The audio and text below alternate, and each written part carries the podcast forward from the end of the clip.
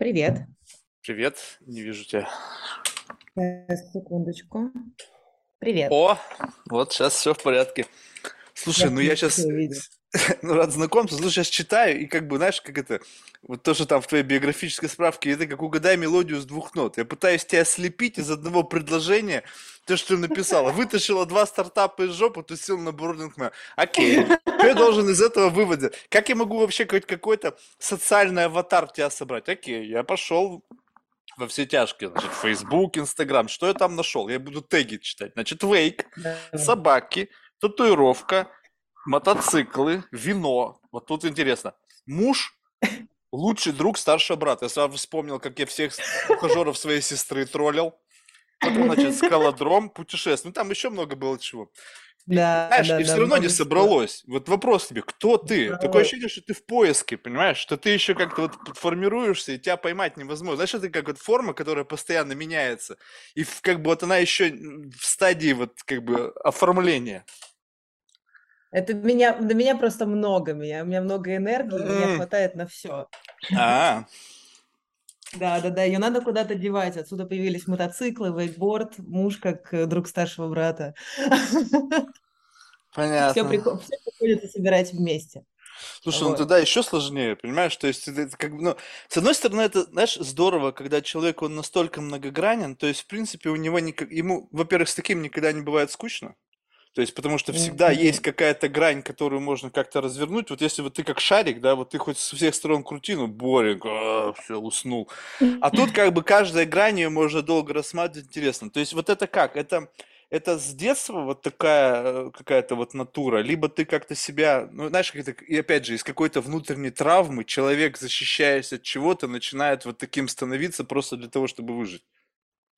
Ты знаешь, я три года в психотерапии, и у нас с тобой вот после записи этого подкаста я как раз иду к своему терапевту, буквально М, через 15 минут. Понадобится. Думаешь? М. Хорошо.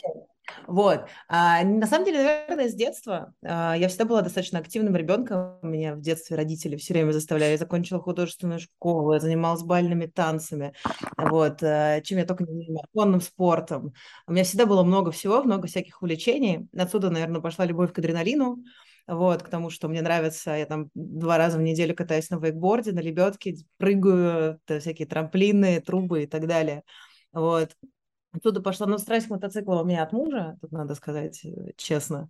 Вот, но Заразил. вот завтра заразил, завтра сдаю на права категории А, вот еду с утра. Э, То есть это Наконец-то как бы всегда говори да, да, то есть такой человек yes man, Да. который чем-то да, на самом деле, лю- любой кипиш, кроме голодовки, вот есть такое. Я поэтому, наверное, занимаюсь всю жизнь, знаешь, такими, я всю жизнь занимаюсь стартапами, И для меня, потому что это тоже такой драйвовый мир, где все меняется постоянно. Я вообще не, не представляю себя в какой-то корпоративной культуре, быть там винтиком в механизме. Мне надо, чтобы все, все вокруг сияло, горело, дедлайны, а, ничего не понятно, но очень интересно. Типа каждый час меняется какая-нибудь концепция, каждый час мы придумываем новую идею, идем ее тестировать, что-то не получается, что-то получается, и так вот постоянно. Вот на этом я как бы свою жизнь и строю, мне кажется. Слушай, ну знаешь, вот если как бы глубже копнуть, вот знаешь, это а, как бы э, часть предпринимательства, но это такой некий невротизм.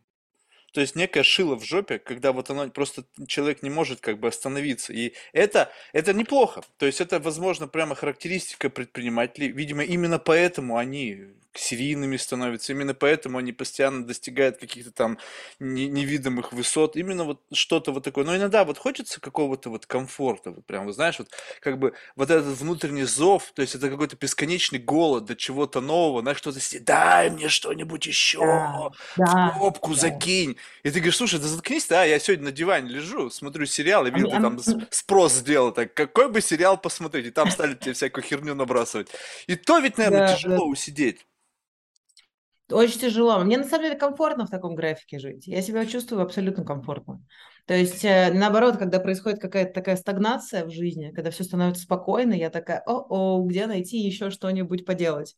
Давайте запустим еще один стартап. Вот, давайте поможем другим стартапам, давайте вы новые, новое какое-нибудь там увлечение новое. Вот на скалодром я так пошла, только потому что я уже не знала, чем себя занять. Думала, ну попробую. Но скалодром там Там проблема, там маникюр портится от него очень сильно, М, поэтому пришлось забросить. Понятно. Вот, Слушай, я ну, все-таки девочка.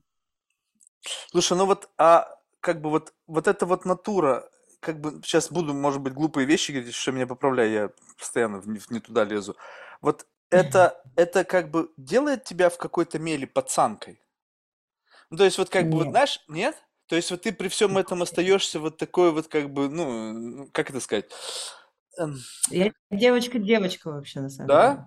Ну, Платье, блин, девочка, девочка, я мотоцикле, я посмотрел, такая фотка, знаешь, такая в грязи, такая с мужиками, только что там по корту проехал, думаю, «Пфу».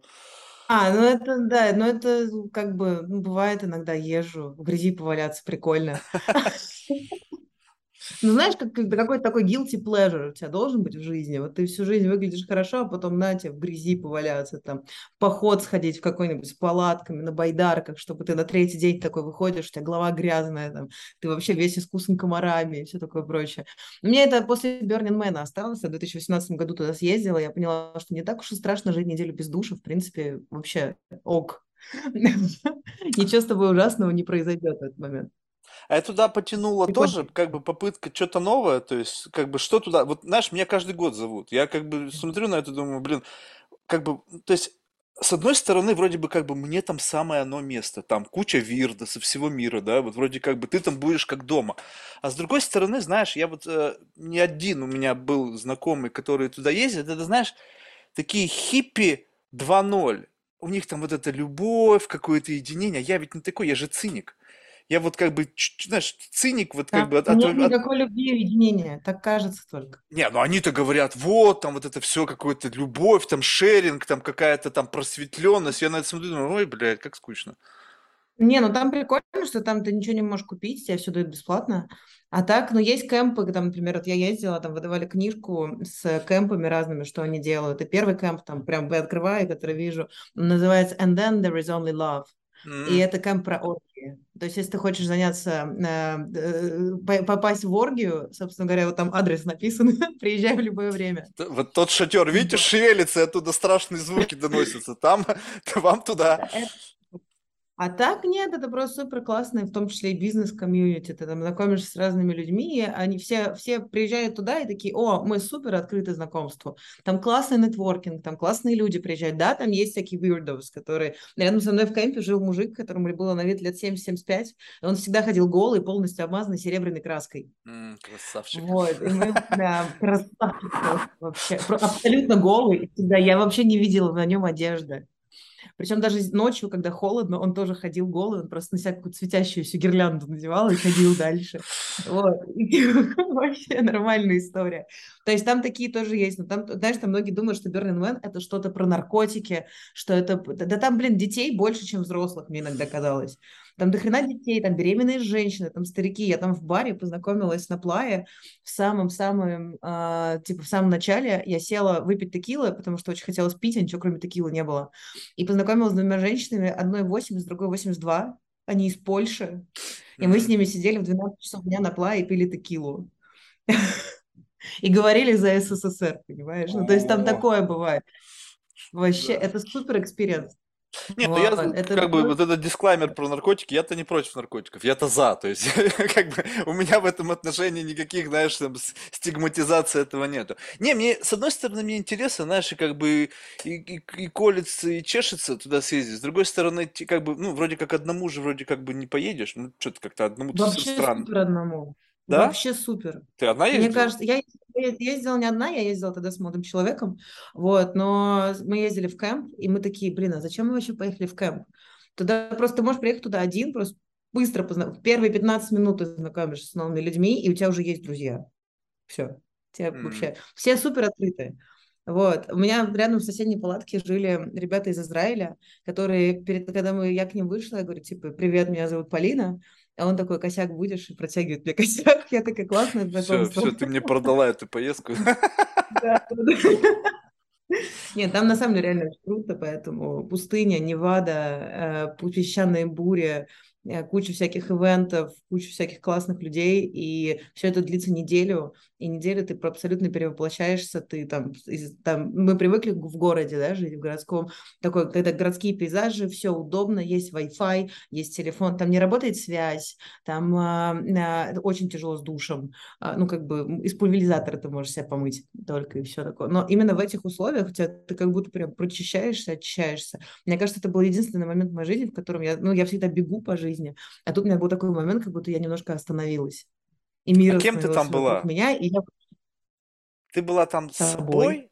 Подожди, вот это любопытно. Да. Ну, потому что, во-первых, как бы нужно задать себе вопрос. Вот так вот, а кто я, да? Ну, то есть, как бы я слепок каких-то вот чего-то налипло на бегу, либо вот, ну, когда ты приехал туда, и там вот ты действительно, туда люди приезжают быть тем, кем им захотелось быть, потому что вот смотришь на эти костюмы, ну, то есть они каким-то образом для себя решили, я буду вот бабочкой, ну, то есть какого-то хрена, да, вот непонятно, да, или я буду чуваком обмазанным серой, ой, серебряной краской с, с гирляндой, которая вот воткнута мне в жопу, ну, я не знаю, ну, как-то вот почему-то ему так захотелось быть. Это же как будто бы какая-то внутренняя, как бы, проекция, то есть ты как бы раз и себя вывалил. Ну, твой, это потребность в творчестве, мне кажется, у большинства людей. Я-то там, я-то просто ходила там в купальнике, потому что там было жарко, и я не хотела, чтобы у меня следы остались, знаешь, как деревенский загар от футбола. Я ну ты представлялась, я Полина, и я кто? Слушай, Просто, типа, я Полина, я русская. До тот момент было нормально быть русским. Это сейчас это не очень козырно. Вот. А я русская. Когда, иногда спрашивали, чем ты занимаешься, когда ты отвечаешь стартапы. Там каждый второй занимается стартапами, потому что это так или иначе рядом с Калифорнией. Туда приезжает огромное количество людей. С нами в кемпе было несколько венчурных инвесторов, возглавляющих фонды. Вот, э, вот они крутили самые большие косяки, я это запомнила.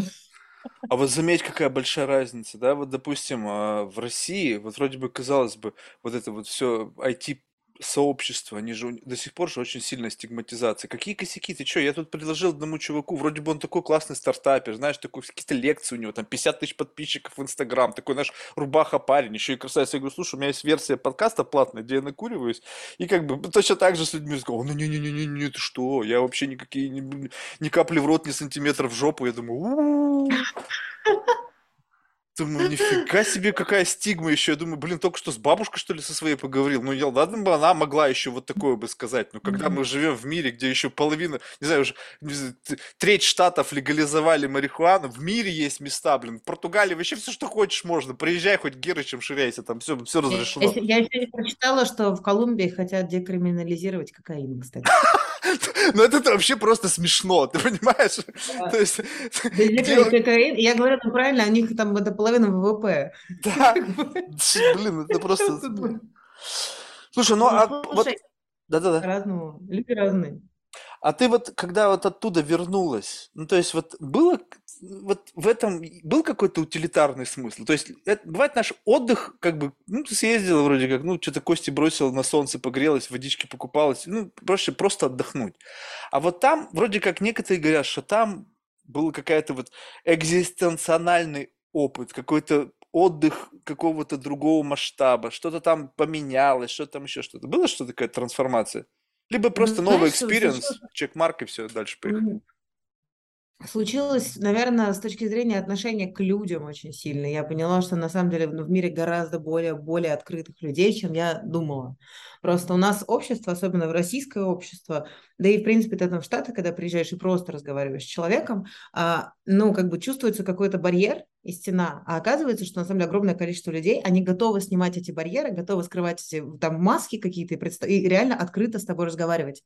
Вот там сама вот эта атмосфера, она просто позволяет тебе как будто бы открыться и вообще не, не, не боишься ничего. Потому что здесь ты приходишь, там, я не знаю, на, там, даже когда ты там со знакомыми встречаешься, даже если это не по работе, всегда есть какой-то как будто барьер.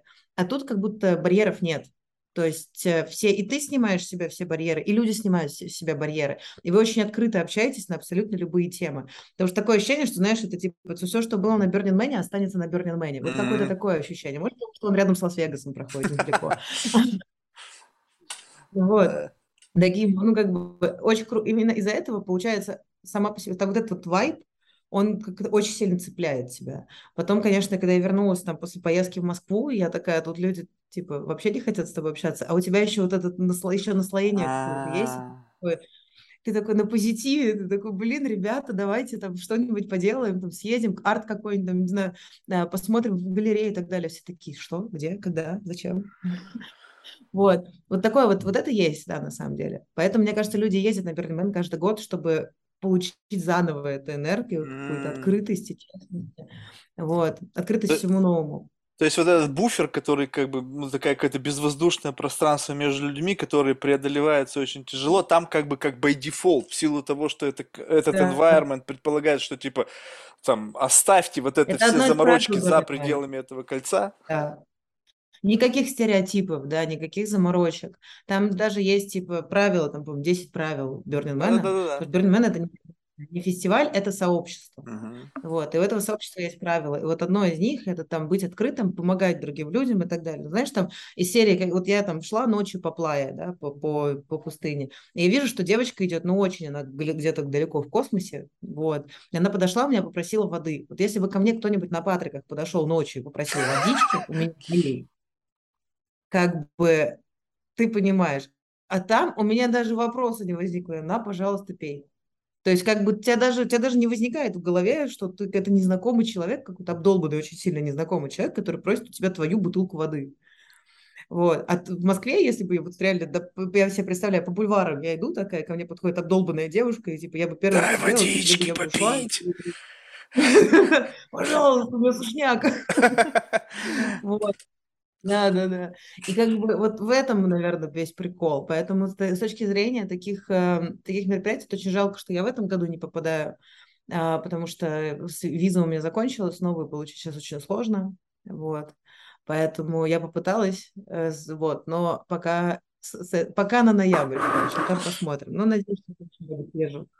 Слушай, ну а вообще, вот. вот как ты думаешь, вот такой уровень открытости, вот, ну, понятно, что ты приехала, столкнулась с тем, что люди как бы немножечко ну, буксуют, то есть они смотрят, вот как бы ты вроде... То есть, заметь, а что еще такое вот открытость? Когда два человека открыты, то не чувствуется сопротивление. Ну, то есть, как бы, как бы нету ничего, и мы как бы вот, как, не знаю, какой-то обмен информацией идет, он не, не натыкается на какие-то там сопротивления. Но когда ты открыт, а кто-то нет, то человек чувствует некий пуш.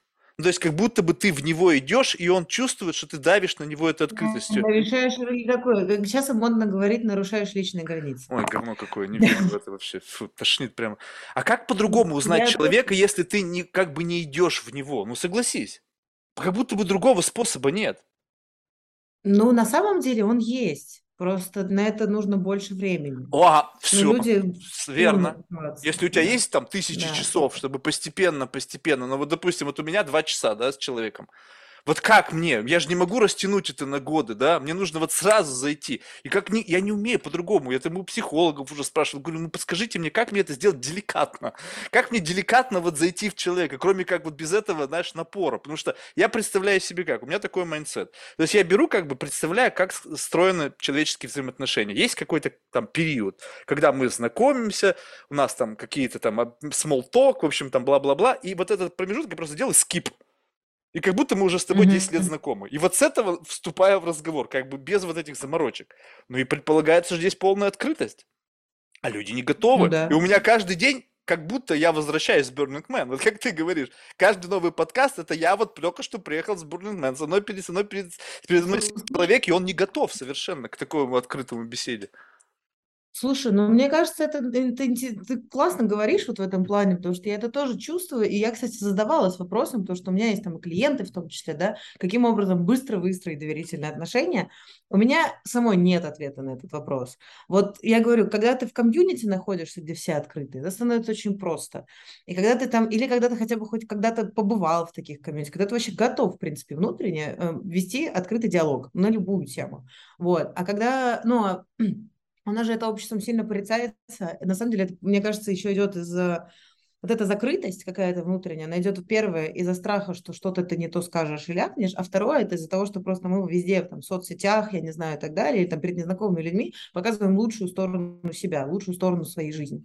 Вот. В Инстаграме лучшие фоточки, в Фейсбуке лучшие посты, как бы, потому что мы все стремимся к лайкам, к, и, и чтобы больше сердечек мне поставьте. Да, как в этом в эпизоде «Черного зеркала», вот, mm-hmm. в первом сезоне, да. Вот. А когда а открытость подразумевает, что ты же сам знаешь про себя, что у тебя есть какие-то там, я не знаю, ну, не, не очень позитивные. Уродство внутреннее. Тебе за них... Да, внутренний, внутренний мудак. Да. Вот. И вот когда ты... да, и вот как бы... А вот это внутреннего мудака очень страшно показать, ну, показать незнакомому человеку. Он люди, он у меня муж, мы женаты, вот только узнает моего внутреннего мудака. А, то есть ты еще и маскировалась, ты ему, получается, тоже кот в мешке там был небольшой. А вот теперь тебе сюрприз, дорогой мой. Мы 20 лет знакомы, нормально. А, не, ну тогда это тут уже котов в мешке. Это, мне кажется, знаешь, это не кот в мешке, это что-то новое. Просто вы вместе, как две вселенные, соединились и появились какие-то сверхновые в рамках этих галактик. Видел, знаешь, как две вот силы. Раз, и что-то новое появилось, мне кажется. Либо открылись какие-то там потенки. Слушай, знаешь, вот это интересно. У меня возникла на днях буквально одна такая интересная метафора. Знаешь, как бы вот эм, к разговору вот об этом внутреннем родстве, внутреннем мудаке и так далее. Вот э, как бы, ну, понятно, что есть спрос общества, есть какие-то там э, бенчмарки, да, социальные там какие-то, как нужно, каким нужно быть, чтобы быть максимально востребованным вот обществом, комьюнити, там, не знаю, каким-то там людьми в целом и так далее. И люди, понимая, что это как бы э, их э, способ заработать социальные очки, как бы подыгрывая вот этим бенчмаркам, они двигаются в этом направлении и маскируют свое какое-то внутреннее вот несовершенство. И когда ты как бы несовершенен, и ты не стесняешься этого, тебе говорят, слушай, а что, это красиво разве?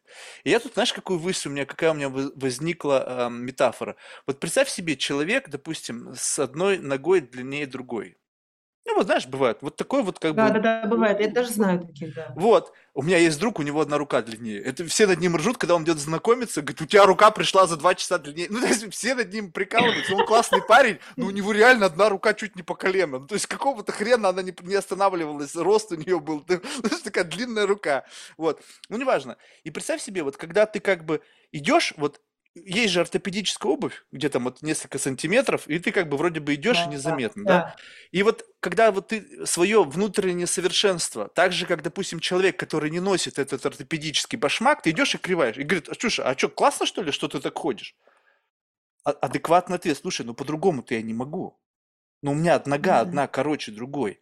Я могу одеть ортопедический башмак, но это не значит, если ты внимательно будешь на меня смотреть, что я замаскировал свое уродство. То есть я как бы сделал аджаст на бенчмарк. Две ноги должны быть одинакового размера. И да. ты, если ты это видишь, ты же понимаешь, что человек сделал аджаст. Ты же понимаешь, да, что он, у него одна нога-то короче. И как бы вопрос ну, в другом. Понимаешь? Получается, что как бы не совсем важно маскировать-то. Ну, то есть, как бы ты не, не скроешь от человека, который умеет, знает, куда смотреть. Тоже верно. Но ты знаешь, вот у нас, ты мне это сказала, я так подумала, мы начали про, говорить про внутреннего мудака, и я подумала о том, что у нас сейчас идет такое движение бодипозитива, но про mental позитив какой-то у нас вообще ничего нет. То есть как ну, бы как же, ты, mental то есть, health, ты, как бы, можешь быть mindfulness. Mindfulness, да, но, ну, как понимаешь, при этом, при всем показывать свои какие-то пороки внешние, сейчас уже стало, как бы, наоборот, посмотрите, да, то есть, э, типа, вот я не такой, как все, я выделяюсь, а то, что я шизоид какой-нибудь, вот это, пожалуй, я скрою, оставлю при себе, не надо вам знать об этом. Вот, максимум психологу там расскажу из этой серии, там, к психиатру похожу. Вот, поэтому как, и ты правильно говоришь, что есть какой-то adjust, вот, но там, когда одна нога длиннее другой, просто, мне кажется, неудобно ходить немножко. Не, ну я имел в виду просто, что как бы, когда да, люди тебя как бы начинают за это кусать, понимаешь? То есть мы же как бы не кусаем людей, которые, ну как бы, скажем так, вот они, ну какое-то у них там физическое несовершенство, да, именно физическое, когда там какие-то отклонения. Вроде как бы нас с детства учили, что нельзя. А вот когда ты немножечко куку, да, ну, по-хорошему, и ты не хочешь это маскировать, потому что вроде как бы, как бы ты это ни замаскировал, это все равно будет заметно тем, кто знает. Ну да. И тебя начинает как ну, бы, говорит, ой, а как ты так можешь? Зачем ты так ну, делаешь? Слушай, ну, блин, общество порицает за все хорошее. Если ты богатый, ты, ты, тебя обвиняют. Ты бедный, тебя обвиняют. Ты, блин, э, ты, ты я не знаю, ты, ты красивый, ты, ты, вот ты там, ты, ты плохой. Ты некрасивый, ой, ты, блин, урод. Ну, как бы, понимаешь, невозможно найти какую-то идеальную середину, и ты не 100-долларовая купюра, чтобы нравиться всем. Вот. вот. А, а как можно так да. жить? можно ли жить, получается, вне контекста? Ну, то есть, получается, что ты, вот тебе не нужно внешнее подкрепление, потому что там никогда не будет ничего. Ну, то есть, всегда найдется кто-нибудь, кто начнет, как бы, ну, как-то негатив в тебя лить. И ты говоришь, похер. Ну, да. Да похер, слушай, ну это вообще мой девиз по жизни. Да ну, блин, ну не, ну я хочу в это поверить, но это до какого-то уровня. То есть я не думаю, что тебе вообще абсолютно наплевать.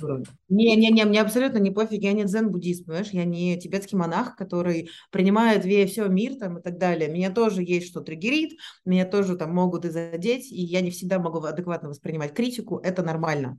Ну, типа, ничего в этом странного и страшного нет.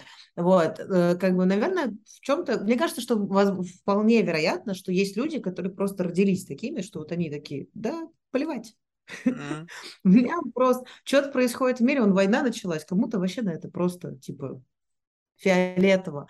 А мне нет, например, я сильно переживала, когда началась специальная военная операция на Украине. Войной же ее нельзя называть. Mm-hmm. Вот. Мне даже очень понравилось, тут недавно слоган я увидела на футболке написано «Нет хуйне». Понятно. Это, знаешь, ну это virtue signaling, я в это тоже не очень люблю, понимаешь? Ну, то есть, как бы... Вот знаешь, что самое любопытное? Вот э, меня, я готов принять любую херню в человеке. Любые, любые всякие вот э, искажения, любую несовершенство, любые даже девиации, ну, то есть будь ты кем угодно, там, не знаю, ККК, там, в общем, ну, кто угодно, мне без разницы, честно скажу.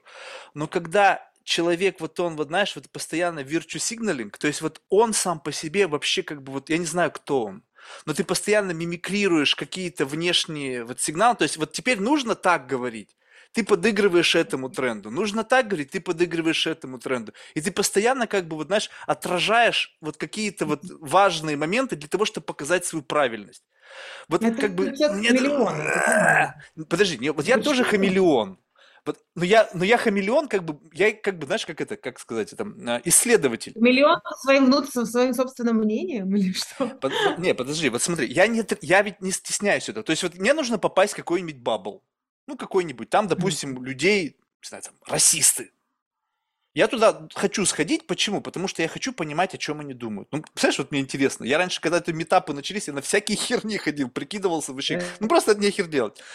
И вот, чтобы там быть, ну, понятно, что ты просто многого не знаешь, но ты, по крайней мере, не должен казаться чужеродным. То есть ты должен как будто бы, вот, знаешь, вот мимикрировать внутреннюю какую-то атмосферу для того, чтобы с тобой стали делиться чем-то, что ляжет в основу. Но если меня потом кто-то спросит, я скажу стопудово, так это все пиздешь.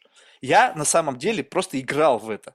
А теперь вот представь себе, сейчас есть там ряд каких-то острых тем, и вот человек, спроси его, слушай, а ты действительно вот так думаешь? Либо ты в рамках какой-то там агенды в рамках страха, что тебя закусают, либо там еще чего-то, это подыгрываешь. Ну, кто тебе скажет правду? Ну, не, ну, может быть, кто-то очень близкий, где у тебя там кредит доверия вот такой, но он и при тебе это говорить не будет. Ну, что, знаешь, это как? Вот ты была в ситуации, когда ты, вот, несколько человек, один просто врет, ну, ты-то знаешь, и он прям на тебя смотрит, и как бы в ожидании твоего опрувала. Ну, то есть ты-то знаешь, да. что он врет. И ты на него смотришь и говоришь, ну, как бы я тебя понимаю, зачем ты это делаешь. Но со мной такого у тебя не прокатит. Ну, то есть, как бы имей в виду. Вот это под... Нет, раздражает конечно, немного. Раздражает то, что люди умеют адаптироваться. Слушай, это ну, не адаптация, там, понимаешь? Адаптация – это когда ты честно это делаешь. Это не имение собственного мнения, может быть что-то в этом роде. Знаешь, иногда человеку очень сложно самому лично выработать мнение касательно какой-то какой темы. Вот он просто внутренне не готов. Это может не хватать, как там, эрудированности, не знаю, общего образования может не хватать. А может не хватать просто вовлеченности в эту тему или чистого любопытства, чтобы просто полезть и посмотреть. Да, иногда же там, как бы, и вот он слышит какое-то мнение, и оно как бы в трендах, и оно у тебя автоматически на подсознании остается просто, потому что тебе не хочется лезть дальше и читать, а почему там, я не знаю, вот это случилось вот так, и почему я дол... почему все вот так вот к этому относятся, почему группа людей относится к этому вот так, а другая группа относится вот так. Знаешь, это как вот, я, например, футболом не интересуюсь, и когда я смотрю футбол, играет вот там, я не знаю, Спартак, Динамо, я не разбираюсь в командах, я такая, м-м, Спартак бело-красненький, а Динамо голубенький. Нифига себе не разбираешься. Люблю, я вот не знаю, люблю, какие у них цвета. Да, вот, я просто была на том и на том стадионе на концертах, а. поэтому я запомнила. Вот, я такая, типа, ну, голубенький цвет я люблю больше. Ну, значит, буду болеть за «Динамо». Вот тут, так, мне кажется, к социальной теме, к тому, что люди просто примыкают к какой-то группе, это, в принципе, похожая история. Когда ты просто не ходишь глубоко, тебе не интересен предмет, и ты такой, ну, надо все равно какую-то сторону занять. Вот. Потому что странно наблюдать за футбольным матчем и ни за кого не болеть, интерес теряется. Надо выбрать кого-то все равно. И ты такой, о, выберу-ка я Динамо. И Супер. как бы... Вот если ты так мне скажешь, я скажу, ну ладно. Но ведь люди-то ведь так не говорят, как правило. Они, они начинают рационализировать свой выбор в конечном итоге, это как, знаешь, вот ты совершенно верно сказал, то есть я не хочу в это вникать, я ничего не понимаю. Я просто беру вот какая-то полка социальных проектов, социально значимых, и как бы в силу того, что мы все как бы социальные твари, да, мы постоянно попадаем в разные тусовки, где нас стали спрашивать. Раньше как бы не спрашивали. Ну, то есть, как бы не, не просили тебя, как бы вот э, проявиться, да, вот ты кто, ты там за красных или за синих, да, это как бы всем было похер. Как бы я ни за кого, и мне насрать. Сейчас, как это тебе не, как это тебе насрать? Как это ты ни за кого? Проявись. Потому что проявись, потому что есть агрессивно настроенные люди, у которых есть своя точка зрения, и кажется, что ну, ситуация текущая, ты должен, то есть как бы просят занять хоть какую-то сторону, сделать выбор. Нас общество просто этого не любит как бы делать. Знаешь, ты этих вот сомневающихся на самом деле. Просто когда ты занимаешь нейтральный нейтралитет, когда это касается там какой-то другой темы, а когда это касается патриотизма, любви к родине, а это то, что нам в детстве внушали. Сколько в школе мы пели гимнов? Вот я много пела. Слушай, я что-то не помню, про родину. Я пел, блин. Хотя я был, по-моему, октябренком. Я... У меня даже значок с Лениным был. Да? В пионеры уже не пошел. Ну, как бы сказал, идите Понимаешь, у нас, у нас в нашей стране патриотизм – это что-то, что не врожденное, а приобретенное. Благодаря ежегодному 9 мая вот. Это как вот порог сердца бывает врожденный, бывает приобретенный. Вот тут как бы то же самое, знаешь. Вот. И, как бы, и получается, что как, ну, это для нас очень, сильная социальная тема, еще плюс ко всему из-за того, что э, маркетинг, как, как ужасно говорить, пиар, мне не нравится это слово, но я ничего не могу сказать, пиар вот Великой Отечественной войны, которая у нас проводится до сих пор, как бы в это вбухиваются огромные средства, и все это воспитывает, воспитывает что? Патриотизм. А тут ни хрена себе, мы что, не всех, не всех патриотами, что ли, воспитали? И есть агрессивно настроенные как со стороны там, одной стороны, как и с оппозиционной стороны, люди, которые пытаются перетащить на себя голоса населения.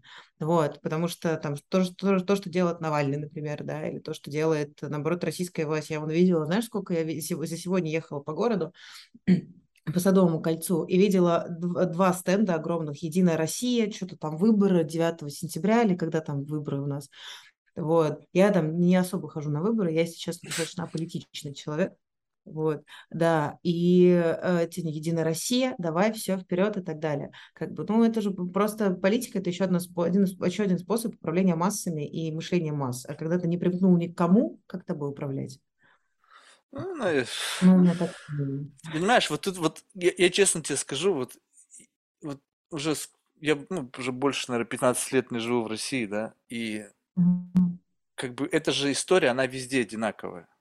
Ну, то есть э, везде Нет. есть политические Нет. власти, везде пытаются тебя как бы, ну, привлечь там к той или иной стороне в зависимости от этого. Понятно, что несколько другие инструменты влияния, не, ну, другие контексты, другие вообще, в принципе, среды и так далее. Но в, но в принципе с этим можно жить. Вот вне контекста, мне кажется, можно жить. Если тебе вот действительно похер, и ты честно готов к этому признаться, и как бы получать оплевухи тогда, когда кто-то, ну, то есть кто-то не согласный с таким образом жизни и агрессивный, вот токсичный. Вот есть такие вот бешенцы. Мне, знаешь, это нравится. Я прям их мечтаю, когда вот есть ребята вот из IT, они еще, ну, как бы, не, они, не, ну, они только собираются, либо там по несколько месяцев пожили в Силиконовой долине, они считают, что они уже такие проамериканские. Я бы хотел наблюдать, знаешь, ситуацию, привести какую-нибудь, знаешь, такую феминистку, знаешь, жесткую такую прямо. Знаешь, вот как их называют, там, TERF, да, вот это вот, toxic, там, вот это вот. И вот чтобы он ты ей что-нибудь ляпнул такое, и я буду наблюдать, как она его будет есть. Прям вот, вот это вот, когда ты с этим не сталкивался, ты не, поним, ты не понимаешь, что это такое. Когда ты нападаешь на человека, попадаешь под человека с каким-то агрессивным, вот прямо токсичным отношением к какой-то теме, и ты имеешь неосторожность что-то как-то ляпнуть, и если ты потом как бы вот даешь ему возможность тебя обгладывать, это просто самое прикольное, что можно наблюдать. Ну просто да, до такой это, степени. Это Слушай, ну ты знаешь, вот у меня был опыт, я жила в Сингапуре, uh-huh. это, там училась, там работала. Вот, и Сингапур это вообще уникальная страна в этом плане, потому что ее все называют э, азиатской Швейцарией, там очень хорошо. А, там, там безумно безопасно, там велик... это вообще, я считаю, отличная страна, кроме того, что я посадила себя к чертовой матери желудок, потому что я все время ела острое, вот, и в итоге мучаюсь с желудком, но это не суть. Но при этом, при всем, а, в Сингапуре такие законы, которые, э, ну, как бы очень неприятно получать штрафы. Знаешь, есть такое даже выражение, Сингапур is very fine. Fine как типа классный, fine как штраф. Mm-hmm. Вот.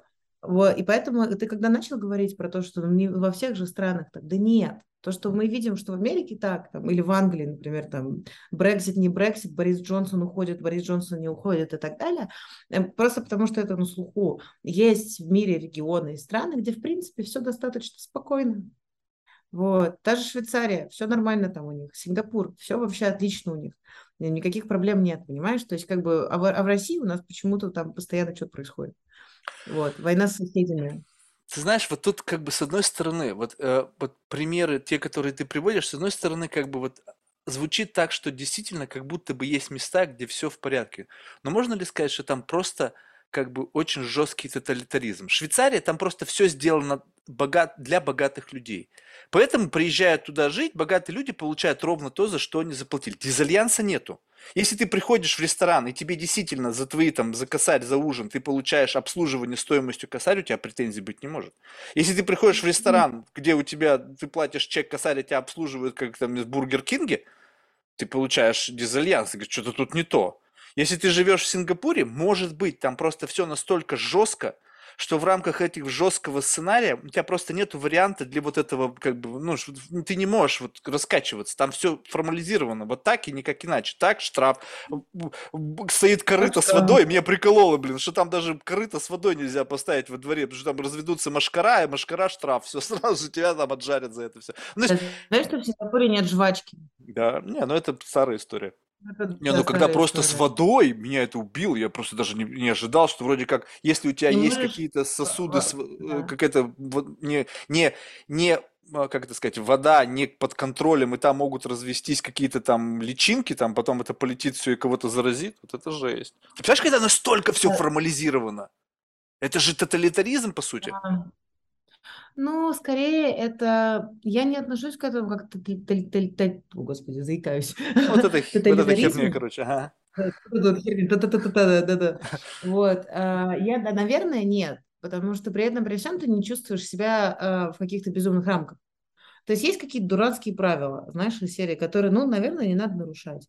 Но Сингапур, опять-таки, тоже очень дорогой город как бы там действительно очень дорогая жизнь, там очень высокий уровень жизни, там очень высокие налоги, из-за этого там, а, там, ну, как бы там просто дорого жить. Как бы я сильно, сильно, сильно дорого, я бы сказала. Вот, поэтому нам средняя зарплата очень высокая. Поэтому я согласна с тобой, что это страны с высоким уровнем жизни, у них действительно все хорошо происходит. А что а в странах, в которых у нас, например, очень большая расслойка между богатыми и бедными, очень почти отсутствует средний класс.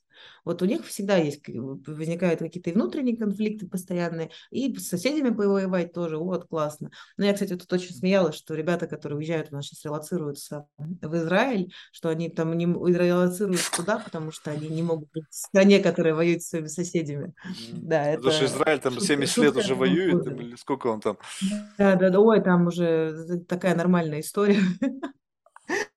Вот. Но как бы, если так грубо на это посмотреть, понимаешь, кажется, что а, не, не бывает идеального мира, вот, везде есть свои какие-то тараканы там и так далее, везде свой менталитет, вот, но базовое правило, которому надо придерживаться. Вот мы с тобой говорили про адаптацию, да, и про то, что ты там типа можешь где-то вот так повести себя, где-то вот так. Вот э, есть хорошее русское выражение: в чужой дом со своим самоваром не лезь.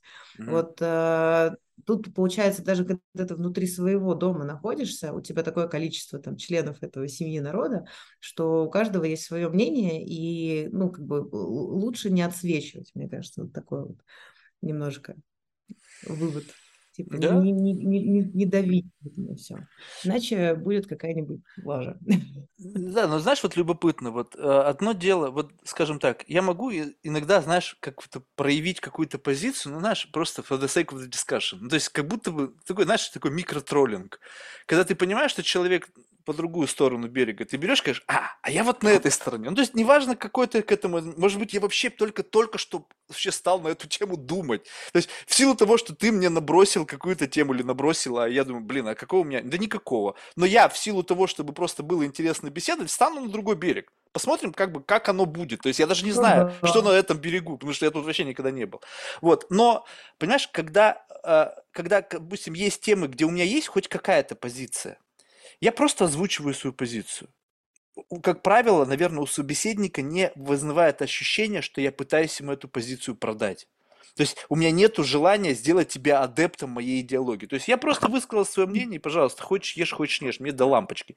Но я, когда разговариваю с людьми, обычно если, знаешь, касается темы семья, еще что там, какая-то там вежливость, я прям чувствую, что в меня начинает как бы давить. Марк, да ты откуда ты знаешь, да ты попробуй, да это важно, да бла-бла-бла. Я говорю, слушай, чувак, ну я ведь тебя не пытаюсь на свою сторону притянуть, сказать, не, там, не имей жены, не имей детей, живи там. Я, в моих словах такого нету.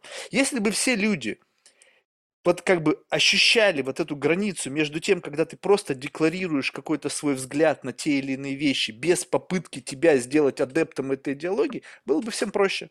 Ну, то есть, окей, у тебя есть такая точка зрения, классно. У меня да, почему-то но... так сложилось, что не так.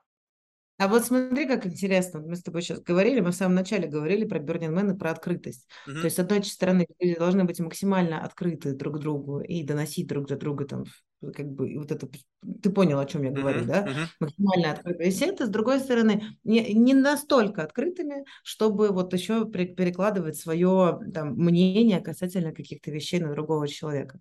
Ну, то есть, вот у меня, например, тоже есть там, касательно семьи нет предрассудков. Это же тоже предрассудки, навязанные там обществом, культурными слоями. Касательно работы нет предрассудков. Но у меня есть, например, какие-то предрассудки банальные, там, касательно, касательно ну, вот я за собой, я, ты просто начала это говорить, я начала об этом думать. Вот я, например, если люди книги не читают, у меня, и у меня такое хочется сразу, блин, вы почитайте, попробуйте, это же классно, да даже художественная литература, я не прошу Достоевского прочитать, детективчик возьмите, прочитайте, вам понравится обязательно, попробуйте, книги это круто. Вот в таком вот банальном примере, как типа, давайте почитаем. А, вот я, я замечаю, что я могу точно так же давить людей. есть какие-то просто какие-то базовые вещи, которые ты считаешь, что каждый человек должен делать. Или должен иметь вот такую точку зрения. Вот какая-то такая, которая у тебя внутри сидит, тебя так в детстве научили и ты начинаешь давить. Просто кто-то вообще, типа, очень близко все к сердцу воспринимает, и для него каждая вещь, которая кажется а, ему, типа, то, что он, вот он исповедует эту религию, ему кажется, что он единственно верный и правый, вот, а, и вот он, ты должен следовать тому пути, который я тебе говорю, потому что я единственный прав. То есть не, человек не принимает того, что у каждого своя правда. Он кажется, что я вот истина в последней инстанции. И это очень сильно замечаю у религиозных фанатиков, mm-hmm. которые еще как раз-таки религия, она очень сильно, мне кажется, подавляет вот это критическое мышление касательно того, что все люди разные, и то, что я там не хожу в церковь по воскресеньям, не значит, что я плохой человек и попаду в ад. Я, конечно, не попаду в ад, но точно это. Слушай, а тебе не кажется, что вот такая попытка как бы несколько такой вот делать этот пуш, она связана с тем, что когда-то тебя обратили в эту веру? Ну вот ты вот с книжками, тебя заставляли в детстве читать? Либо это был твой выбор? Ну, даже, знаешь, вот даже не так. Вот, вот как бы представь себе, что вот у меня тоже не было, что меня... Нет, меня заставляли где читать, потому что я был конченый дебил. Ну, то есть, как бы мне ну, никак. Мне просто пихали постоянно что-то читать. Но я сейчас никого не заставляю читать. То есть, я понимаю, насколько это больно. Но в целом, когда представь себе, что у тебя как бы вот есть ощущение того, что ты говоришь, меня так научили.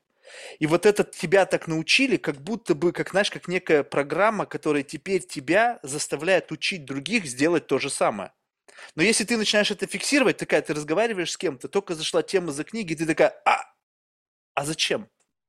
А нафига мне это надо? Нафига мне вообще кого-то чему-то учить? То есть какого хрена? А, да, согласна с тобой, с одной стороны, но мне кажется, что еще у некоторых людей есть базовая потребность в обучении других людей. Почему люди учителями становятся? Да потому что им нравится передавать знания. Доминировать им нравится. Доминировать, властвовать, А, Конечно. Не, ну а что, вот нельзя в эту сторону раскрутить? Но одно дело, как бы, знаешь, вот мне всегда казалось, вот представь себе, да, когда мне нравится кого-то учить. То есть сразу же смотри, учить это значит, ты уже автоматически находишься в доминирующей позиции. Значит, ты знаешь больше, значит, тебя должны слушать по факту того, что ты расучишь, значит, ты как бы должны все заткнуться и внимать, смотреть тебе в рот и так далее. Это же все как будто бы вот если вот туда, вглубь идти, в самые чаще, где никто не хочет смотреть. Это просто я хочу тобой управлять, я хочу над тобой доминировать. А еще доминировать над маленькими детьми. Представляешь, можно вообще раскрутить в педофилию какую-нибудь такую извращенную.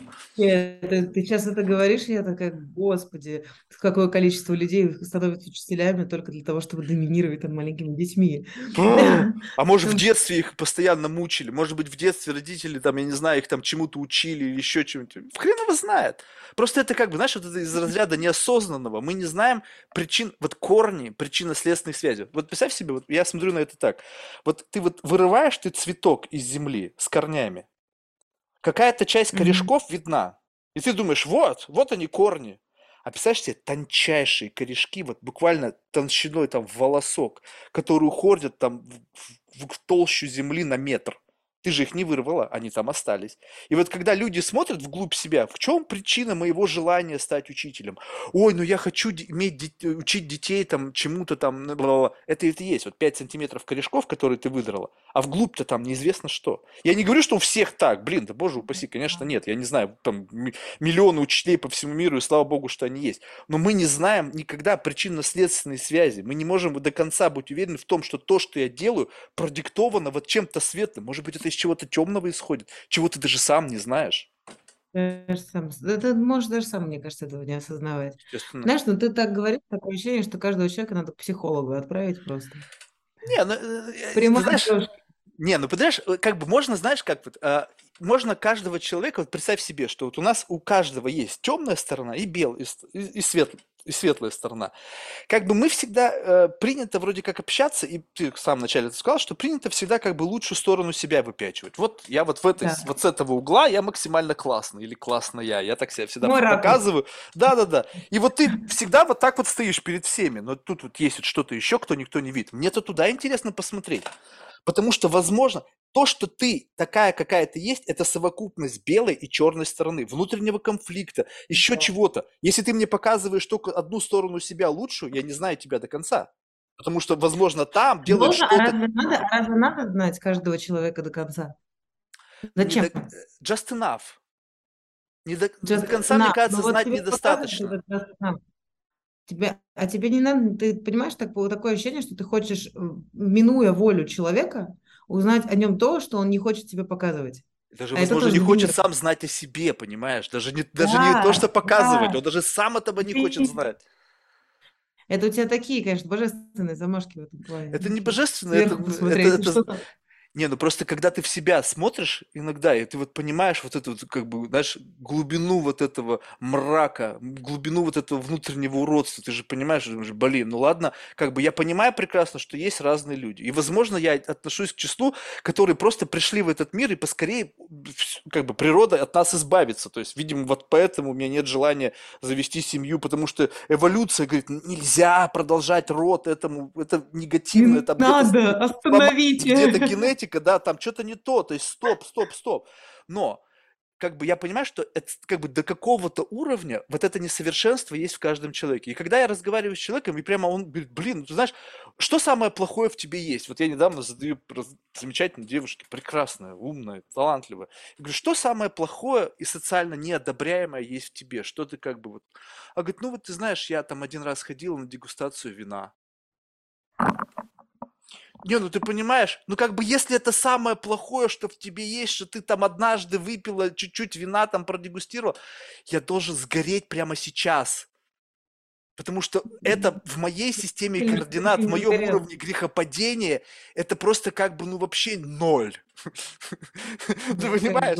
Это нам- для меня это наоборот плюс, ну, типа, вино это вкусно, дегустация великолепна, да я хоть Не, ну ее за это закусали, понимаешь, еще и как бы ее еще в этом и обвинили, что она, оказывается, там чуть ли не пропагандирует алкоголь. Дело не в этом, понимаешь? Дело в том, что просто, когда мы смотрим на всех Мне людей, кажется, она, мне кажется, она лукавит, на самом деле, самое темное, ну что есть. пусть, Это, ну это Я, же не, мне было задачи как бы там правду матку рубить. Ну просто сам факт, что заметь, когда что-то человек говорит, даже если он что-то маскирует, то мы всегда как бы говорим, э, ну пусть может быть там остается два шага до самого страшного, три шага, десять шагов, но ты все равно вот в этой системе координат обозначаешь какую-то точку. Я ведь в средней по больнице знаю, что такое грех, там, грехопадение.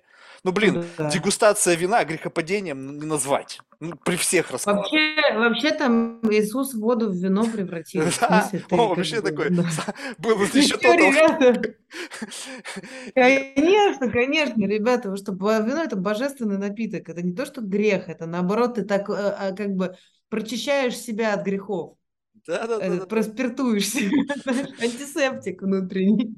Не, ну вот, вот что я тут стал интересно наблюдать. То есть, э, скажем так, что вот во всех как бы есть вот это вот несовершенство, да, но когда как бы доходит до человека, ты начинаешь с ним разговаривать и как бы, ну, просто хочешь понять вот эту темную сторону, потому что, ну, я как уже говорил, это, это не, это, это, ча- это общее, это не единое целое. И говорит, вот я там борюсь с этим, с этим, с пятым, десятым, и ты как бы понимаешь, что то, с чем человек борется, с этим не нужно бороться, с этим можно спокойно жить, быть полноценной Тебе, личностью. А? тебе, Да-да-да, тебе можно понятно, спокойно. да, я понимаю прекрасно, Да. что здесь нельзя сравнивать, но вопрос в том, что у тебя понятно, почему нету внутреннего дизальянса. Ты говоришь, вот я сама с собой так себя веду, и у меня много друзей, меня любят и так далее. Понятно, почему. Тебе повезло родиться без внутреннего уродства. Ну, в какой-то мере там, может быть, что-то есть, какая-то шероховатость, но она, таких идеальных людей не бывает. И поэтому, когда ты вот не делаешь вот этого отстройки, как бы как будто бы миру являешь себя, ты являешь себя в какой-то мере ну, совершенного, которого в этом мире, как бы вот в этом отрезке времени, вот в этом временном промежутке, твои черты, твои несовершенства, они нормально воспринимаются аудиторией. Ты можешь быть самим собой, тебя все будут любить. Ну, мне кажется, люди не умеют быть сами собой. Ну, как, плюс-минус как сколько-то, как это... бы они, не, ну некоторые могут все равно, хоть сколько-то. Но понимаешь, почему так просто? Потому что они сами по себе классные. Не всегда. Ты знаешь, это вот... э, ни- ты никогда не знаешь, что... Ты, ты правильно говоришь про темную сторону. У меня есть замечательный друг, с которым мы там дружим давно, много лет знакомы. И я только недавно узнала, что у него диагноз биполярное расстройство. Вот. И я очень этому удивилась, потому что я, ну, не ожидала этого, хотя мы очень близко дружим, но он даже как, он обо мне знает очень много всего, да, и я ему рассказываю, и он мне рассказывает. И вопрос был в том, что как бы я его никогда не видела с этой стороны, но зато там, когда в личных отношениях, у него это очень сильно проявлялось, там, в романтических отношениях. Мгм, мгм. Вот, то есть я-то его, я как бы, я знаю его, я знаю, что вот он мой друг, мы много проводим времени вместе, я знаю о нем все. Но какую-то вот эту сторону его я с годами не узнала, просто потому что человек сам, с- рядом со мной, она в него не выстреливала, вот и все. То есть не То есть иногда твоя темная это. сторона, а? Не триггерит, Да, ты его не триггеришь на вот да. это вот. Я его не триггерю. Внутри, кто- кто-то может тормошить твоего внутреннего мудака, а кто-то нет, вот и все. Ну, типа, ты либо внутрь, когда вот, то есть, как бы, и чем ближе отношения, обычно, тем проще расшевелить, потому что ты знаешь, за какой крючок Болевые точки. человека. Да, да, да, да, да. Вот я называю это крючок, знаешь, человек, когда вот тут, тут, тут совсем уже зацепить, так что прям больно-больно было. Вот, ударить по самому больному. Но даже там в дружеских отношениях, когда ты, казалось бы, максимально открыт с человеком, вообще ничего не стесняешься ему говорить. И ты узнаешь вот о таких вещах, потому, что ну, я вообще не являюсь для него триггером, чтобы у него там даже, когда биполярное расстройство, это же когда ты находишься либо в стадии мании, либо в стадии, наоборот, депрессии. Да, и в мании ты можешь успевать, там, делаешь все, что вот, ты супер энергичная, в депрессии ты такой, типа, овощ, короче, овощная грядка, здравствуйте, я морковь. Вот. И и я его там в том и в том состоянии, как-то, ну, я видела, что он просто погрустнел чуть-чуть, ну, чуть повеселее сегодня. Ну, то есть вот без всякого, без перепадов настроения. Только когда ты начинаешь, как бы, как у него там в личных отношениях сложилось, 24 на 7 находиться вместе, ну, жить вместе, там, да, какую-то семью, там, семью строить и так далее. Вот только там это начало сильно проявляться. И на самом деле, как бы, то есть тут ни одного человека вообще невозможно узнать наверняка. Вот это я сто процентов уверена. Но только если со всеми спать, надо тогда и жениться на всех. не факт, не факт. Что ты хочешь сказать, что я со всеми спал, на всех женился? Не, просто вопрос интенции. Вот как бы, а надо ли тебе было вот в это лезть, да? Вот есть вот такие люди, как я, вот, допустим, я Капуша, в какой-то мере зануда. То есть вот мне и у меня нету остановки. То есть вот если у меня есть близкие люди, то нет такого момента, когда, знаешь, ты перестаешь человека изучать. Не то, что ты как-то случайно что-то узнал. То есть вы жили, жили, как-то вроде бы друг друга узнали, успокоились. Окей, этого уровня а, информации тебе достаточно. Теперь давай просто смотреть по сторонам. Не-не-не, я взгляд не отрываю. Я смотрю до последнего, и каждый раз я просто, у меня есть какое-то странное желание, я не знаю, зачем-то вглубь, вглубь, вглубь, дойти до как будто вот этого, до чертогов разума, там, тайную комнату открыть и посмотреть, что там. А там может быть в тайной комнате сундук, а в сундуке сундук еще, и там какая-нибудь матрешка до бесконечности, да. там фрактал какой-нибудь бесконечный, уходящий в никуда. И ты как будто бы никогда не можешь остановиться изучать человека. И, возможно, просто вот того уровня общения, который у вас был с этим человеком, было достаточно, чтобы ты просто не шла дальше. Вроде как, а зачем? Может Нет, быть, знаешь, копнула бы ты, и он бы триггернулся, и ты, опа, вот это интересно. Таким я тебя еще не ну, знала. Ну да, да, да. Наверное, нет желания копать в человека. Вот, наверное, вот этого нет что не у всех, вот у тебя есть это желание, у меня нет этого желания. Я действительно, ты прав, ты правильно говоришь, на самом деле, тут согласна. До какого-то комфортного уровня доходишь общения с человеком, и глубже лезть не хочется иногда. Все, Особенно... тебе кредит доверия выдали, ты кредит доверия выдала, все вроде бы, нафига еще, что, все нормально. Ну, еще про какую-то эмпатию, понимаешь? Вот я, например, очень эмпатичный человек в этом плане, и я чувствую, когда уже вот, ну, не надо дальше спрашивать, не надо дальше лезть. Почему? А Все, а что, вот а что, вот... вот назови мне, вот, вот я, у меня проблема с этим. То есть в силу того, что у меня вот такая такая растянутый этот эмоциональный диапазон. То есть я не знаю, когда я наступаю уже в больное. Ну, потому что мне больно сделать очень сложно. То есть реально надо постараться. И то вот эти крючки даже близкие не могут найти. Но когда ты вот в таком состоянии, когда у тебя как бы, ну, ты вроде бы как бы и чувствительный, потому что я понимаю, как это может чувствовать другой человек. То есть я понимаю эмоцию, но я не понимаю момент наступления этой эмоции. Ты сказала, что ты знаешь границы, то есть ты каким-то образом чувствуешь вот эти границы красной линии, как бы вот ты к ним приближаешь, ты что, у тебя какие-то сигналы начинают от человека исходить, что как бы стоп, стоп, остановись. Интуиция какая-то, да, да, да, да, да. Ну, знаешь, я очень сильно чувствую отношение человека, его реакцию на ответ, на вопросы и то, какие ответы дают человеку. Вот в какой-то момент ты просто чувствуешь, что вот здесь уже ты приближаешься к какой-то черте, за которую тебе не надо заступать да, что это в этом любой части жизни касается это личных отношений, работы это касается и так далее. Вот знаешь, как ты там, например, приходишь э, не знаю, там, плохой, дурацкий пример, но вот ты на работу, если приходишь устраиваться, да, ты же у работодателя на первой встрече не спрашиваешь, а какой у вас э, была выручка в этом, в этом году, а какие затраты вы в этом году глобально как компания понесли, да, это все-таки уж только глубинный вопрос, особенно если сторож, сторожем, если устраиваешься, да, да, да, да, да, я вот такие, знаешь, примеры, типа, тебя это вообще пать не должно. Вот. как бы.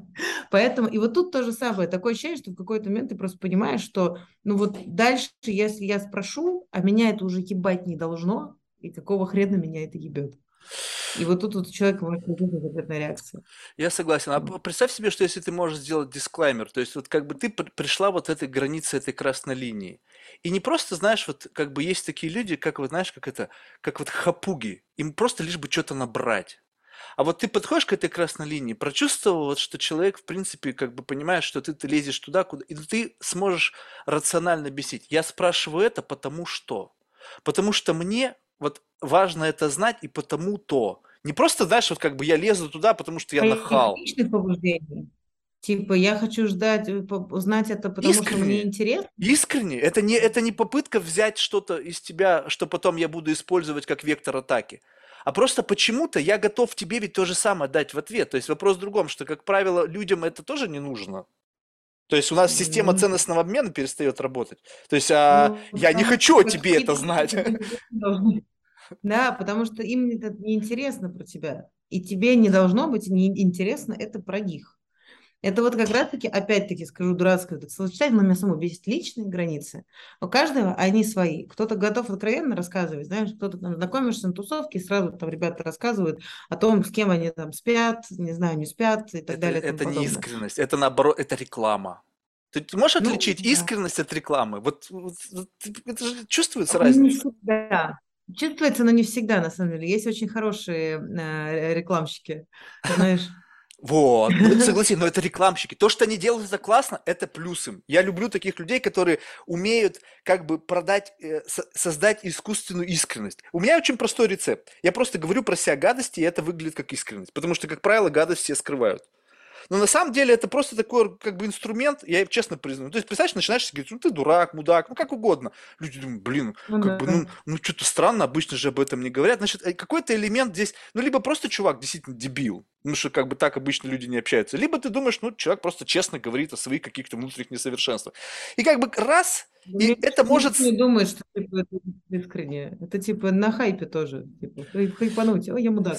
Смотря как, смотря вот, смотря где и смотря как, понимаешь, то есть в зависимости от того, где и как ты это говоришь. И поэтому вот иногда а, вот это вот как бы умение а, продавать себя, оно же как бы здорово на самом деле, если человек умеет этим хорошо пользоваться.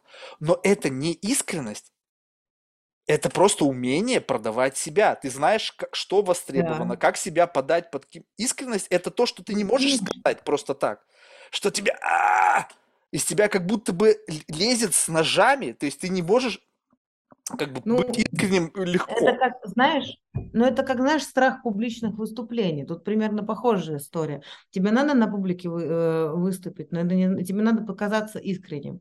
Но у тебя внутри, там, ты же не выйдешь, типа, глупых, я не представляю себе человека, давай так скажем, который выйдет и на публику скажет, что, а, например, там, я не знаю, вот у меня банальный пример. У меня есть подруга, она работает в найме, а у нее работодатель, она его стесняется. Ну, потому что он такой симпатичный мужик, вот, очень высокий, и при этом у него там крупная компания, крупный бизнес. И тут она с ним ехала в лифте вдвоем. И для нее это максимально неловкая ситуация. Она очень такой закрытый человек, очень эмоциональный. Для нее это просто, она уперлась в телефон, и он у нее что-то спросил, и она в ответ сказала, типа, что-то, и она говорит, извините, я стесняюсь вас. Вот, взрослая девчонка, 30 Прикольно. лет. Да, прикинь. То если есть, бы я ну, был точки- этим человеком, я бы ее не отпустил бы до вечера, бы, я бы это спу- постесняюсь, это бы все, для меня бы было бы это все, это тема дня была бы, я бы докапывался до этой стеснительности до бесконечности. Ты бы затроллил вообще, мне кажется. Не-не-не, я бы очень Затроллил. аккуратно. Я же э, в этом отношении, я же как бы чувствую, где можно человеком быть. Ну, то есть в этом и есть разница между тем, что когда ты видишь, что человек готов, он, он готов панч какой-то, вот ну, такой как бы спарринг принять. И весь Да. человек, которого чуть-чуть шмяк, и он все развалился. Ты же, надо просто чувствовать границы вот эти вот. Ну и что Да. дальше? Вот, но я и про то говорю, что есть как бы люди разные бывают, понимаешь? И кто-то может быть искренним, кто-то может рек- рекламно себя показывать, а кто-то стесняться просто. Ну вот типа бывают же люди, которые просто боятся не потому что э, ну, стеснение, оно же много чем может быть вызвано. Это может быть как неуверенность в себе в своем, в том, что ты интересный человек. Также и там, я не знаю, в чем-то другом. Вот ты понимаешь, там как бы вот просто человек может быть замкнутый достаточно. Это же не значит, что он при этом не искренний. Просто ему сложно говорить о себе вообще, в принципе. То есть ты будешь вытаскивать, задавать вопросы, а в какой-то момент у него это сработает, потому что, ну, блин, зачем я же, там, типа, зачем про меня говорить? Вообще, это, это какая-то такая... Ну, возможно, это не так, я сужу это субъективно, я не психолог, я никогда не углублялась в эту тему, поэтому тут такой дисклеймер внизу должен быть, да. Да, Это э, мнение обывателя. Ты знаешь, мне кажется, что это вот как бы опять же вот, я- ну я тоже совершенно не знаю, как это работает, но мне кажется, что как бы быть искренним, оно одинаково тяжело всем. То, что люди просто могут о себе большее сказать, просто для них это не является вектором атаки. Ну, то есть сказать что-то о себе, что как бы другие считают это какой-то зашквар или стесняются этого. Но наверняка в тебе есть что-то, что-то, что, может быть, ты даже сам не знаешь. И если ты, тебя вот face-to-face перед этим поставят, не факт, что тебе будет легко об этом сказать. Какой бы открытый, какой бы ты ни был там, не знаю, какой угодно. То есть вот в этом, мне кажется, когда человеку что-то легко сказать, и ты получаешь этот ответ с такой легкостью, меня этот ответ не удовлетворяет. Я понимаю, фу, так легко. Значит, как бы пошли, это пошли, пошли глубже, пошли дальше. Значит, это, это, это значит, тебе ничего не стоило. Это значит, фу, вот как эти, эти лайки в интернете, они меня раздражают. Вот пусть лайк будет стоить 10 центов. Кто Вот так- вот- заплатит, да? Во! Вот посмотрим, и, а подписка стоит 10 евро, допустим, или долларов. Вот Дуэйн Джонс там, или там Кардашьян с их там миллионами, сколько у них в этот день отвалится подписчиков? 90%. Да, больше даже 99, мне кажется. тогда я, я Там увижу искренность, как бы, понимаешь, я увижу то, что это что-то стоит. И Ну, поэтому, когда это может быть ничего не стоит это это может быть сказать, то это как бы то же самое. Ну, это может быть, знаешь, типа и то, что искренне. Если бы, если бы людям платили за то, что они искренние, они бы, наверное, были более искренними. Нет, Вот, дай мне, да, за каждую, за каждую искренность плюс 10 долларов. И я такой, какой легкий, или знаешь, как это, легкий способ заработать в интернете, да? ты знаешь, это когда тебе дают, это как бы не совсем та же там. Это я все вспомнил вдруг, не знаю почему, какой-то отрывок из Гарри Поттера, когда э, там, значит, э, Гарри и Дамблдор в какой-то пещере, и, значит, Дамблдор режет себе руку и говорит, а что ты делаешь? Ну, тут на него смотрит, а, какого хера? Он говорит, это право за проход. И как бы он прикладывает руку, вот там раскрывается какой-то портал, он проходит. Искренность, она ровно точно так же. Ты как будто бы, прежде чем ее сказать, должен заплатить что-то. Если ты ничего не платишь, то есть внутри тебя ничего не шевелится, ты не чувствуешь риска, ты не чувствуешь, что тебя могут за это закусать, ты, ты как бы не борешься самой, и просто что-то вываливаешь, что тебе, это как бы... и это чувствуется? Ну, ты чувствуешь надрыв, когда человек что-то говорит, у него там либо там голос дрожит, либо там глаз на мокром месте, либо как-то он себя ведет странно. Вот это какая-то демонстрация сколько-то какого-то психоэмоционального подтекста, свидетельствующий о чем-то. О том, что не все равно. Наверное, да. Но, знаешь, как бы люди, э, эмоциональность у всех очень разная. И я этот сужу там по своему, не знаю, мужу, который, вот он сухарь. Ну, типа, Не, ну это хорошо для совместной жизни. С одной да, да, да, И вообще, кран, да. поверь мне, ты потом скажешь, что это хорошо. Да, да, да, я понимаю, он просто сухарь. Ему вообще, он, он достаточно искренний человек при этом, но он- ему как-то, вот знаешь, на мнение большинства плевать, вот, как-то репу- на репутацию, типа, ну, на рабочую, понятно, репутацию, это отдельная история, карьера, это вообще отдельная история. Вот, но на какую-то такую уже общеобывательскую репутацию, типа, да какая мне разница, что подумают обо мне, вообще мне плевать, делаю, что хочу. И вот э, у него это есть, я этому него учусь, потому что я не такая, мне тоже важно, мне тоже важна моя репутация, не только деловая, но и вообще обычная. Я не буду э, выходить на улицу голый с, с протестом, Не, чтобы ну все это подумали, бессмысленно, что это, я... это, это бред. Это, это, не, это не значит, что ты как бы речь об открытости репутации. Это просто как бы в контрадикт с common sense. Ну да, да, да, да. Выйти голый на Вот, улицу, но встать? Ну и что это? То есть ты дурак просто? да, вот. А я, может, искренне хочу выйти голой на улицу, знаешь, как будто это Не, ну если у тебя вот такая фигня, то значит ты просто настолько, как бы, понимаешь, заложник этой идеи, что как бы тут уже не ты хозяйка в своей голове, а идея делает тебя как бы вот заложницей, то есть рабыней вот этого какого-то интеншена. Ну, возможно, да, да, да, не знаю. Но с точки зрения, понимаешь, просто, блин, вот эта вот история с тем, что мы все, мы все живем в комьюнити, мы все живем в обществе. И а, мы при этом придаем очень большое значение тому, что о нас подумают, при том, что большинство людей о нас не думают. Вообще, абсолютно наплевать. Да, но при этом, при всем, есть какой-то маленький класс людей, это обычно твои друзья, там, семья и так далее, которые, а еще и бывают сталкеры. Вот. И сталкеры могут быть у любого человека. Я проходила через это. Вот. Это было не очень приятно. А, И как бы, которые следят за каждой мелочью твоей жизни и пытаются найти какой- какой-нибудь там, вот ты где-нибудь здесь профокапил, или наоборот, ты вот здесь умничка, молодец, да, там разные, типа либо хорошее найти, либо плохое, но что-то выдающееся, и они помнят об этом годами, да, и так далее. Вот, вот от этого, вот от- да, да, да, у людей, которых в своей жизни нет. Вот, и вот это такая немножко даже страшноватая история, если честно, потому что в какой-то момент ты понимаешь, что это не просто про твою репутацию, а про то, что, блин, как бы это потом будет не только у тебя храниться в памяти, но еще как будто у другого человека это тоже будет храниться в памяти. И меня вот эта тема как-то пугает даже немного. Типа в смысле, че- то есть я хочу, чтобы, я люблю, когда люди обо мне помнят минимум. Да, надо просто уйти со всех социальных площадок и все. То есть вот мне вот это вот непонятно. Вот честно скажу, как бы, вот а, если ты опасаешься того, вверх технологий, где все запоминается, то есть как бы Да, нельзя да, вообще да. сейчас ничего сделать, чтобы где-то это не отложилось, там в серверах, в головах людей и так далее. Ты подключена к какому-то бесконечному количеству людей.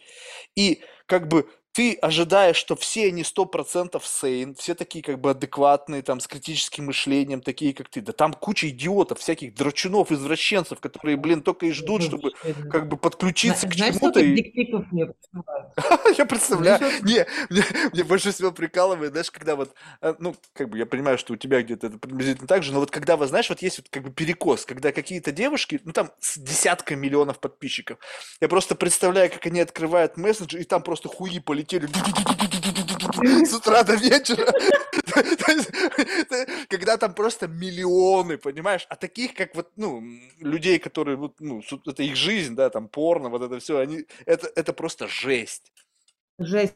Так причем у меня было очень долго, там, что касается Инстаграма, он был закрыт, у меня было когда-то много подписчиков, потом я всех нахрен удалила, вручную удаляла каждого подписчика. И у меня на протяжении долгого времени был закрыт Инстаграм только для себя, для семьи, там, для друзей и так далее, полностью. Я вот, вот недавно его открыла совсем, и я тебе могу сказать, что мне даже в закрытый Инстаграм присылали дикпики. Ну, неудивительно. И, ты знаешь, должна быть, ты, ты, ты сидишь... привлекательная да. девушка, что ты удивляешься? Блин, ну это, знаешь, как бы, да, блин, привлекательные девушки, привлекательные члены, пожалуйста. Не факт. Они все подряд. Не факт. Знаешь, вот это тут как бы, тут с этим ты ничего не поделаешь, как бы, тут уж какой а, родился, да, понимаешь? Да. То есть вот, как бы, знаешь, принятие мира, то есть вот ты совершенно правильно сказал, что, как бы, во-первых, нужно принять то, что, как бы, мы заложники того, что мы думаем, что о нас кто-то думает. Да. Есть люди, которые как бы думают э, тебе кажется, что они думают о тебе, на самом деле они думают о себе. Когда кто-то шлет дикпик, да. он не думает о тебе, он думает о себе. Я надеюсь. Стопудово. Нет, он как бы... Нет, ты являешься неким проекцией для того, чтобы как бы его триггерит это вот желание. Но, так, но тем не менее. И вот как бы нужно жить в мире, когда ты понимаешь все последствия любое твое действие, оно будет иметь последствия. И, и мне немножко смешно, когда люди, совершая какое-то действие, потом возмущаются на последствия. То есть, вот я недавно посмотрел этот фильм, как бы, конечно, это сейчас может быть очень такой contradiction, да, но вот этот самый э, ненавистный человек в интернете, когда там какой-то чувак сделал там сайт, это там, и, в общем, э, там как бы porn revenge, да, когда там нужно, э, как бы, эксы могли выкладывать фотографии своих бывших там возлюбленных в разных видах, да, ну, голых, как правило, для того, чтобы потом подтроллить над ними. И вот там были целый ряд жертв, там, девушки, вот туда-сюда, вот мою телефон, мою голую фотографию украли из моего телефона, телефона, я сделал ее для себя. Какого для себя? У тебя какой телефон? Apple? Он сто процентов подключен ко всему, что только можно быть подключен. Если ты там хранишь фотографию, то ну, с вероятностью 99,9% обязательно она когда-то может где-то всплыть. Конечно. Для себя, не для себя, защитки privacy и так далее. Окей, не хочешь, чтобы это было? Не имей вообще. Ну вот не имей вообще. Если ты это делаешь, Либо значит... Старый аналоговый полароид. Да, и то могут украсть. Да, аналоговый, ну да, да, да. Ну, слушай, аналоговый вариант, видите, банковскую ячейку. Нет, слушай, у меня была такая история. Да, просто положила свои... Что у вас там хранится в банковской ячейке? Эротические фотографии? Вместо золотых слитков. А, альбом для внуков. Альбом для внуков. Знаешь, кто, кто, чем раз, разжился за жизнь. Да-да-да. Не, у меня была, история. Меня ВКонтакте взламывали несколько лет назад. Я еще студентка была. Вот, взламывали ВКонтакте. На тот момент у меня был молодой человек, мы жили вместе. И а, там какая-то была очень такая 18 плюс переписка у нас, естественно. И хакеры мне же писали с его аккаунта, и ему отвечали, а потом мою откровенную фотографию отправили моим одногруппникам в чатик. ребята поржали, сказали, ну, молодец, Полина, и все. Я разобила это, типа, ну, взломали, удалила контакт к чертовой матери и больше туда не заходила. Ну, понимаешь, ну явно так, это не жизнь кончена, покончить жизнь самоубийством. Блин, come on! Не, ну в каком мире мы живем? Блин, такое, знаешь, такое пуританское общество. Да, да, да. Ну, нет, тут, понимаешь, я опять-таки, я такой очень open-minded человек в этом плане. Если бы, например, там об этом узнала моя бабушка, наверное, ей было бы не очень приятно. Вот, потому что все равно есть какой-то культурный пласт, есть какой-то, плюс ко всему, возраст просто. Они немножко по-другому воспитаны, они по-другому жили. Даже, Все наверное, моя мама. Супер, ну, мама супер была, наверное, по-другому. Ну да, да, да, да, да, да, да. Вот, поэтому как бы, а мне-то, ну, и, и правильно, я живу, я там родилась в Москве, я училась в Швейцарии, я жила в Сингапуре, я, доста, я там много путешествий, была в 66 странах, ну как мне не быть open-minded человеком, да? Как мне не принимать мир такой, как им он есть, если я там, видела большое количество разных людей встречала, разных культур, разных национальностей, разных уровней достатка, разного социального статуса, вот, а, которые живут в трущобах и которые живут во дворцах, да, то есть у меня были много, у меня и такие, и везде есть разные истории. Я видела, как люди тараканов на, на земле э, жарят, потому что жрать нечего, да, вот, и как лобстеров едят в самом дорогом ресторане Мишленовском, там, в Париже, например. И это все очень сильно открывает, меняет твое вообще восприятие мира и восприятие того, что нормально. Я вот недавно, у меня есть очень близкая подруга, она живет в Эмиратах, и у нее есть подруги эмиратки, не локалши, не местные.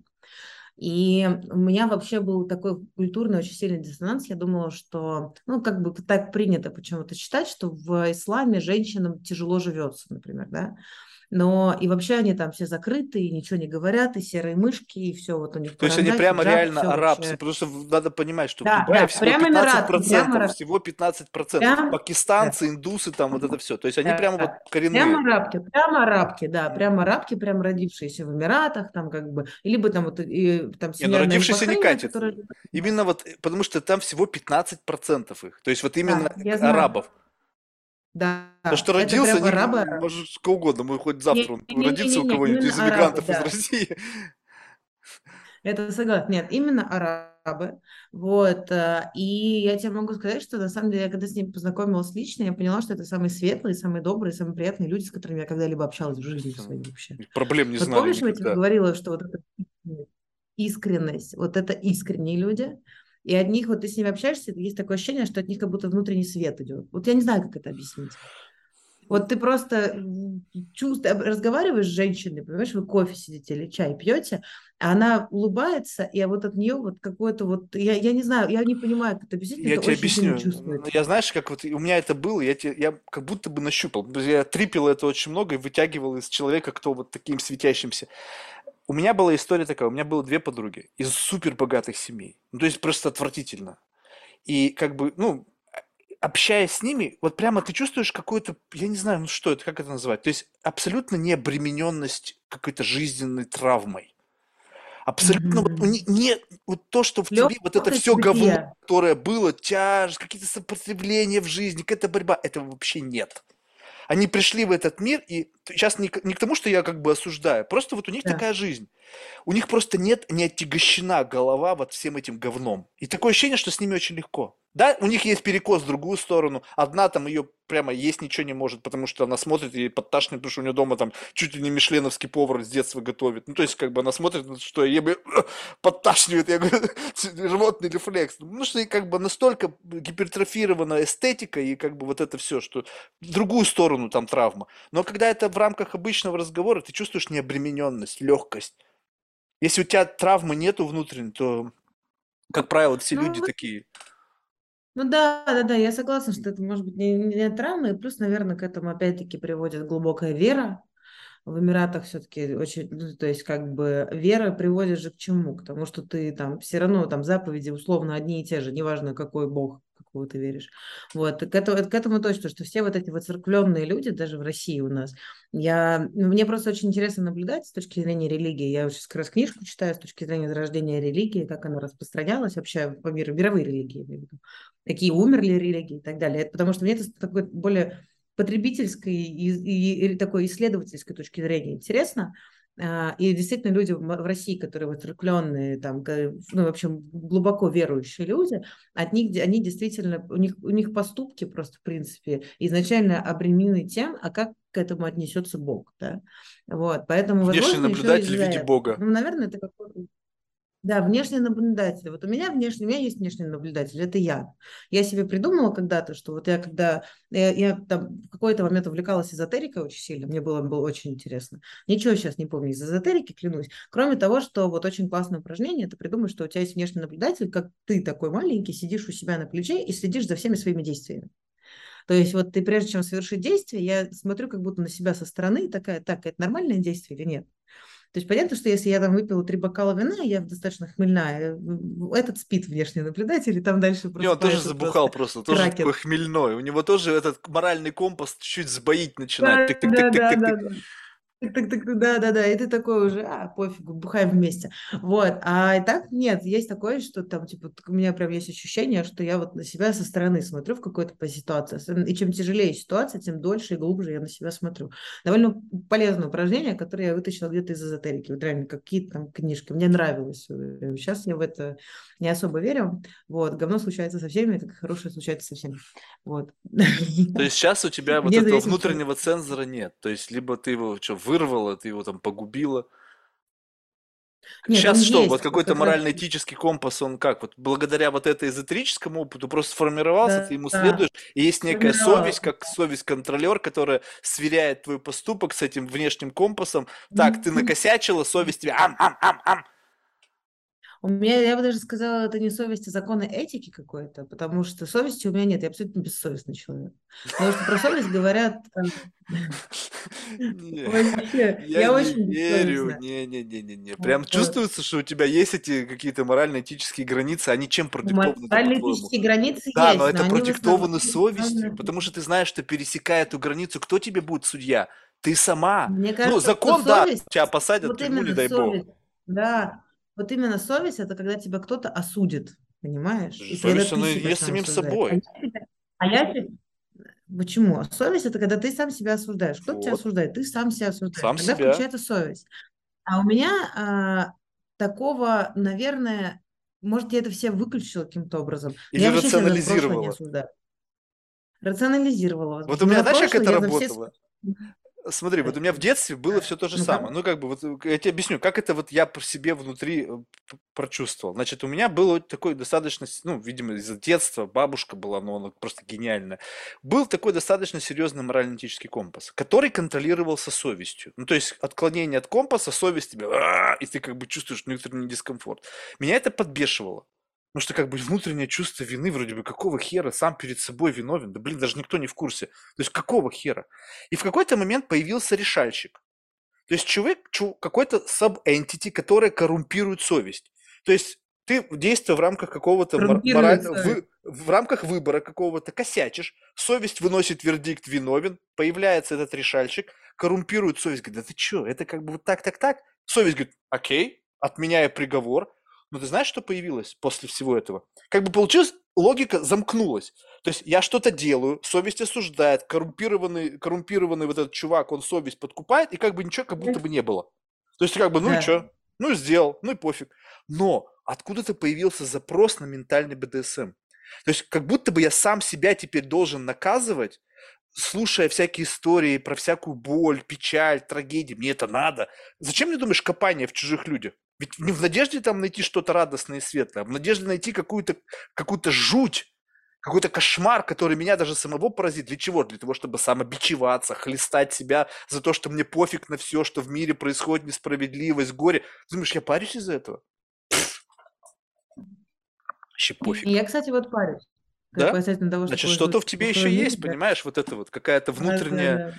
То есть ты не можешь как бы пировать тогда, когда, как бы, знаешь, как бы пир в чуму. Или во время чумы, да, да, да, да. А я, мне похер. Меня, вот именно я могу бухать, и мне насрать на все, понимаешь? Вот это такой циничный эгоизм, понимаешь?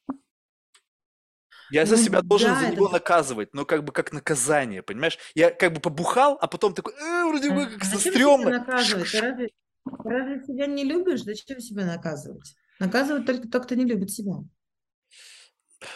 Ты знаешь, я не знаю, это, это скорее всего, знаешь, из, из области бессознательного. То есть, как бы, если ты получаешь удовольствие от ментального БДСМ, да, ну, как бы мне нравится, когда кто-то как будто бы э, причиняет мне какое-то ментальное страдание.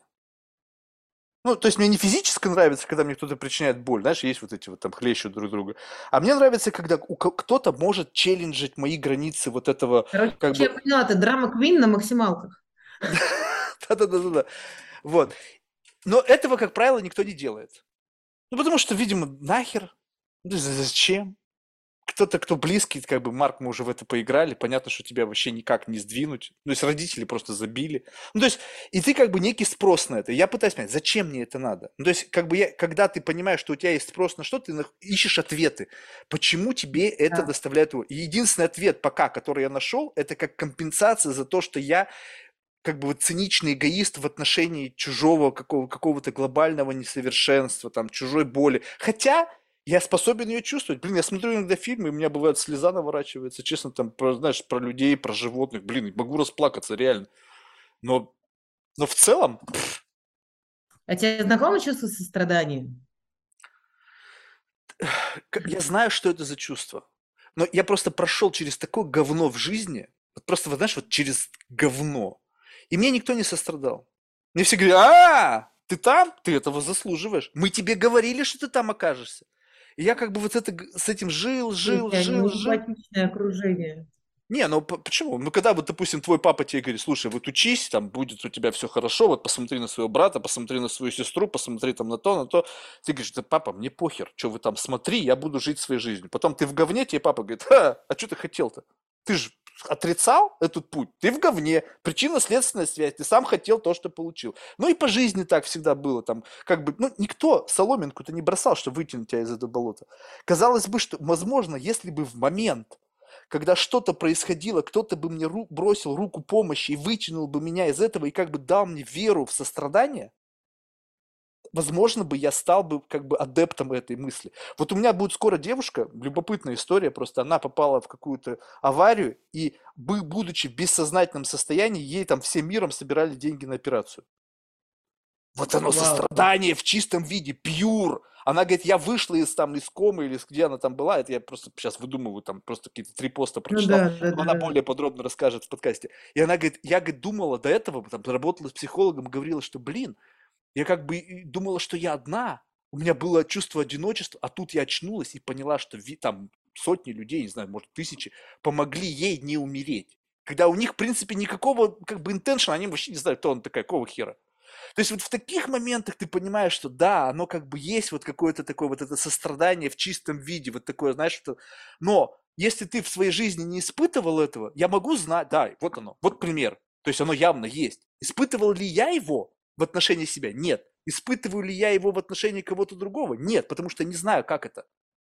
Я не могу его как бы транслировать, потому что я ни разу его не испытывал. То есть, как бы, как это, тебя кто-то любит, и ты как бы тоже как будто бы можешь любить, потому что ты знаешь, вот как бы вот у тебя есть вот это вот ощущение. Такое любовь.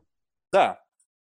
Осознание, что такое любовь. То же да. самое со страданием. Да. Страдания нам надо учить да. научить. Но это сострадание, это же смесь жалости и какого-то может быть. внутреннего Жалко мне часто бывает.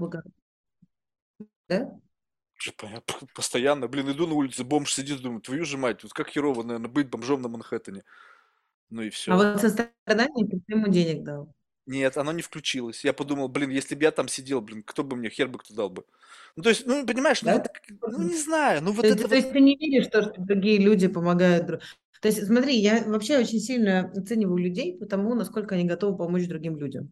Mm-hmm. Делать это, делают это бескорыстно, делают это в чем-то, ну, там, на постоянной основе. Вот ты как часто помогаешь людям вообще? У тебя есть такое, что ты там продукты бабушки в магазине купишь чужой, случайно, просто вот увидишь? Вот, вот, там, вот да. смотри, как у меня было это в жизни. Вот был момент времени, когда я иск... То есть были близкие люди прям реально близкие, которым я как бы чувствовал какую-то определенную ответственность за их судьбу, за их какую-то жизнь. Я им помогал, не думая о том, что я помогаю. Просто я как бы по-другому мыслить не мог. И, ну, как бы всем было на это насрать. То есть воспринималось как должное. Так? Вот. И в какой-то mm-hmm. момент я просто понял, брм, а вообще мне хоть раз в жизни кто-то помогал. И тут возникла такая мысль, что если ты помогаешь, то ты помогаешь как бы всем. Ну, то есть ты не можешь быть безразличен какому-то ну, вот, несправедливости в глобальном масштабе. Ну, представь себе, вот ты помог этому, но есть еще 50 людей, которым тоже нужно помочь. Почему ты выбрал именно этого? А этому почему не ну, помог? Да. А этому почему не помог? Ну, то есть, как бы, либо ты помогаешь ну, либо не помогаешь никому. Нет, нет, ну это какие-то такое странное ощущение, странное такое на максималках. Ты не обязан помогать всем, ты не обязан, ты не, не святая Дева Мария, которая спустится и обязательно поможет всем. Это только, только от нее это могут требовать, понимаешь? И то те люди, которые в нее верят. И все. А то все остальное нет, ну просто помогает другому человеку, одному человеку, один раз в год, один раз в 10 лет. Не, я чеки Да, ты... выписываю, мне Я вот приходят немножко верю, перед, перед Рождеством постоянно запросы. Есть несколько чарити, которые меня как-то так убедили. Там да? такой чувак один есть, «Ха, ему невозможно отказать. Но я это делаю только А, потому, да, что мне просто продаж... стрёмно сказать нет. благотворительные продажи, это Да. называется, да. Ой, ты чего? Он А ты просто что, гений. Он да? просто гений. Там, ему просто не... Ты понимаешь, что ему невозможно сказать нет. Я собирался, знаешь, я уже, может, пять лет собираюсь от- отказаться. Ну, потому что думаю, какого хера, я даже не знаю, что там происходит. Я не слежу за их отчетами, я не знаю, куда эти деньги идут. Просто каждый год он звонит, я выписываю чек, поехали. Но это абсолютно... А ты где не- территориально? Я в Нью-Йорке. А, ты в Нью-Йорке, окей. И вот э, есть две благотворительные организации, каждый год я выписываю два чека. Все, ну как бы вот, вот считай, что это мой, Ну, мой да, уровень. Но это не, это не молодец. искренне, понимаешь? Вот я же сейчас тебе правду сказал. Я просто не могу Да. отказаться. Потому что меня однажды как-то я подумал, что ну окей, вроде как бы уговорили. Я не думал, что это станет такое, знаешь, обременением на всю оставшуюся жизнь. Хоть номер телефона меняй, да, там имя и так далее, по, по программе защиты свидетелей Ну, типа, да, только, только так. Но я и то и думаю, что он дойдет меня. Даже он бывший военный, знаешь, он там из, из этого из- ну, был, значит, там каких-то военных операций. Ну, то есть такой супер классный мужик в целом. Мне просто ради только его одного. И он позвонит, и всегда полчаса разговора с ним, это всегда какое-то, знаешь, невероятное удовольствие. Только, пожалуй, из-за этого. То есть я даже, честно, не вникаю, на что там они деньги собирают. Ну, все, ты, значит, можешь внутри себя говорить, что ты Да, но это чекмарк. вот этому человеку дальше заниматься своей работой. Все. Ты же понимаешь, что это как бы неискренняя история. То есть это как бы просто какой-то, знаешь, э, некий выполнение некого какого-то социального долга и все. А надо всегда быть полностью искренним? Я Или думаю, иногда все-таки да. нужно просто... Да, а вот я так не считаю. Потому что искренность для меня ощущение вот такое, что искренность может быть очень мгновенно.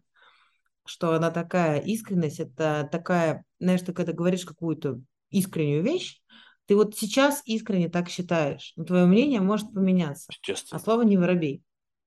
Вот. И иногда, или там действие какое-то сделать, думая, что оно сделано искренне, что вот из искренних лучших побуждений. Я не знаю, вот у тебя там нет семьи, но вот ты в какой-то момент решил, там, что вот у тебя есть жена, и ты ее больше не любишь, и хочешь от нее уйти.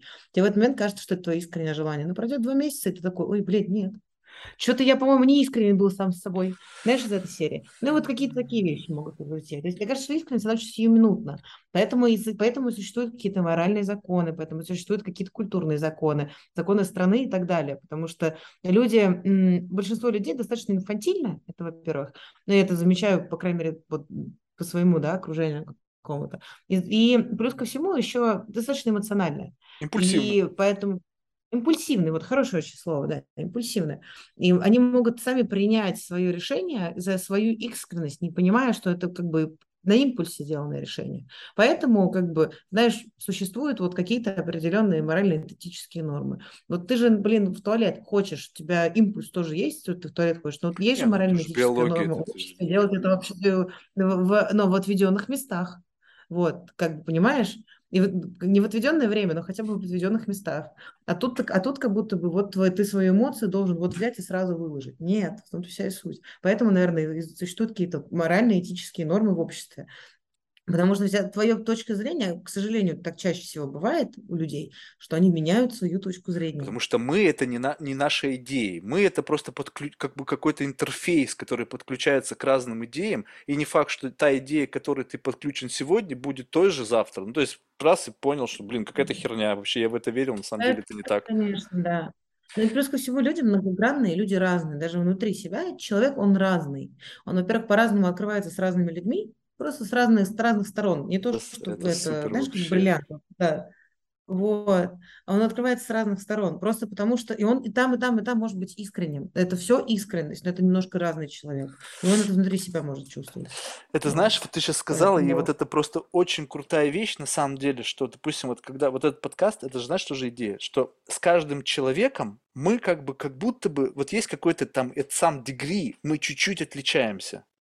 Ну, то есть, как бы, как бы зависит от кто на- перед тобой сидит, какой-то не знаю, неведомая сила, какая-то энергетика, происход... исходящая из этого человека, как будто бы фреймит тебя. То есть как будто бы ты с этим человеком не можешь быть, выйти за некие барьеры, за некие границы.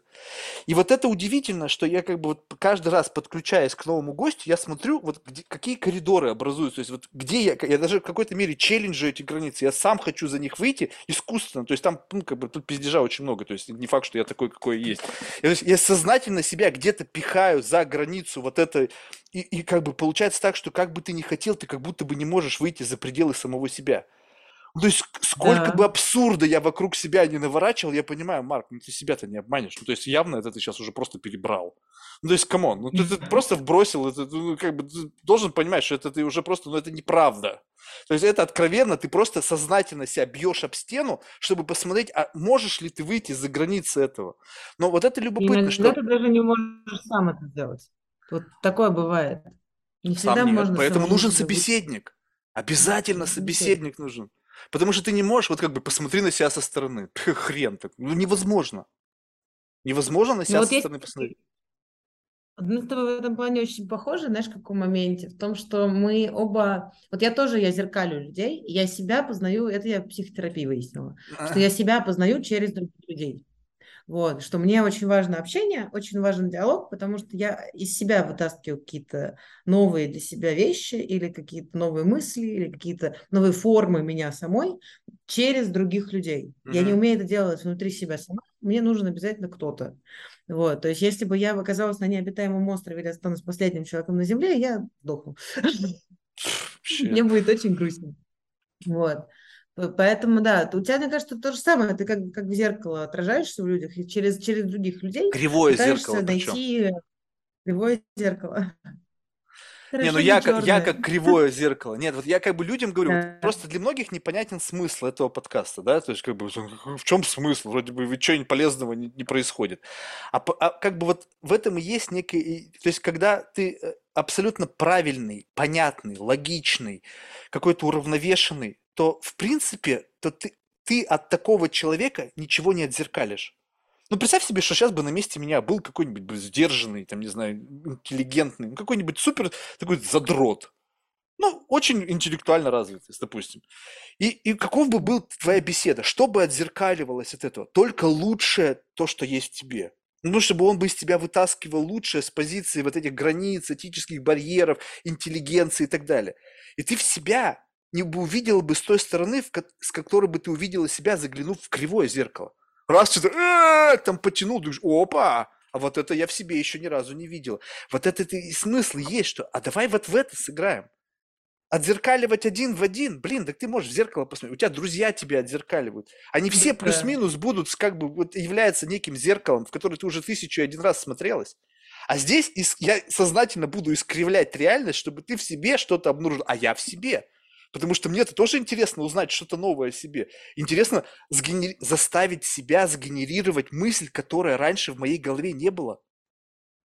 Вот представь себе, и ну, удивиться от того, что эту мысль да. можешь родить.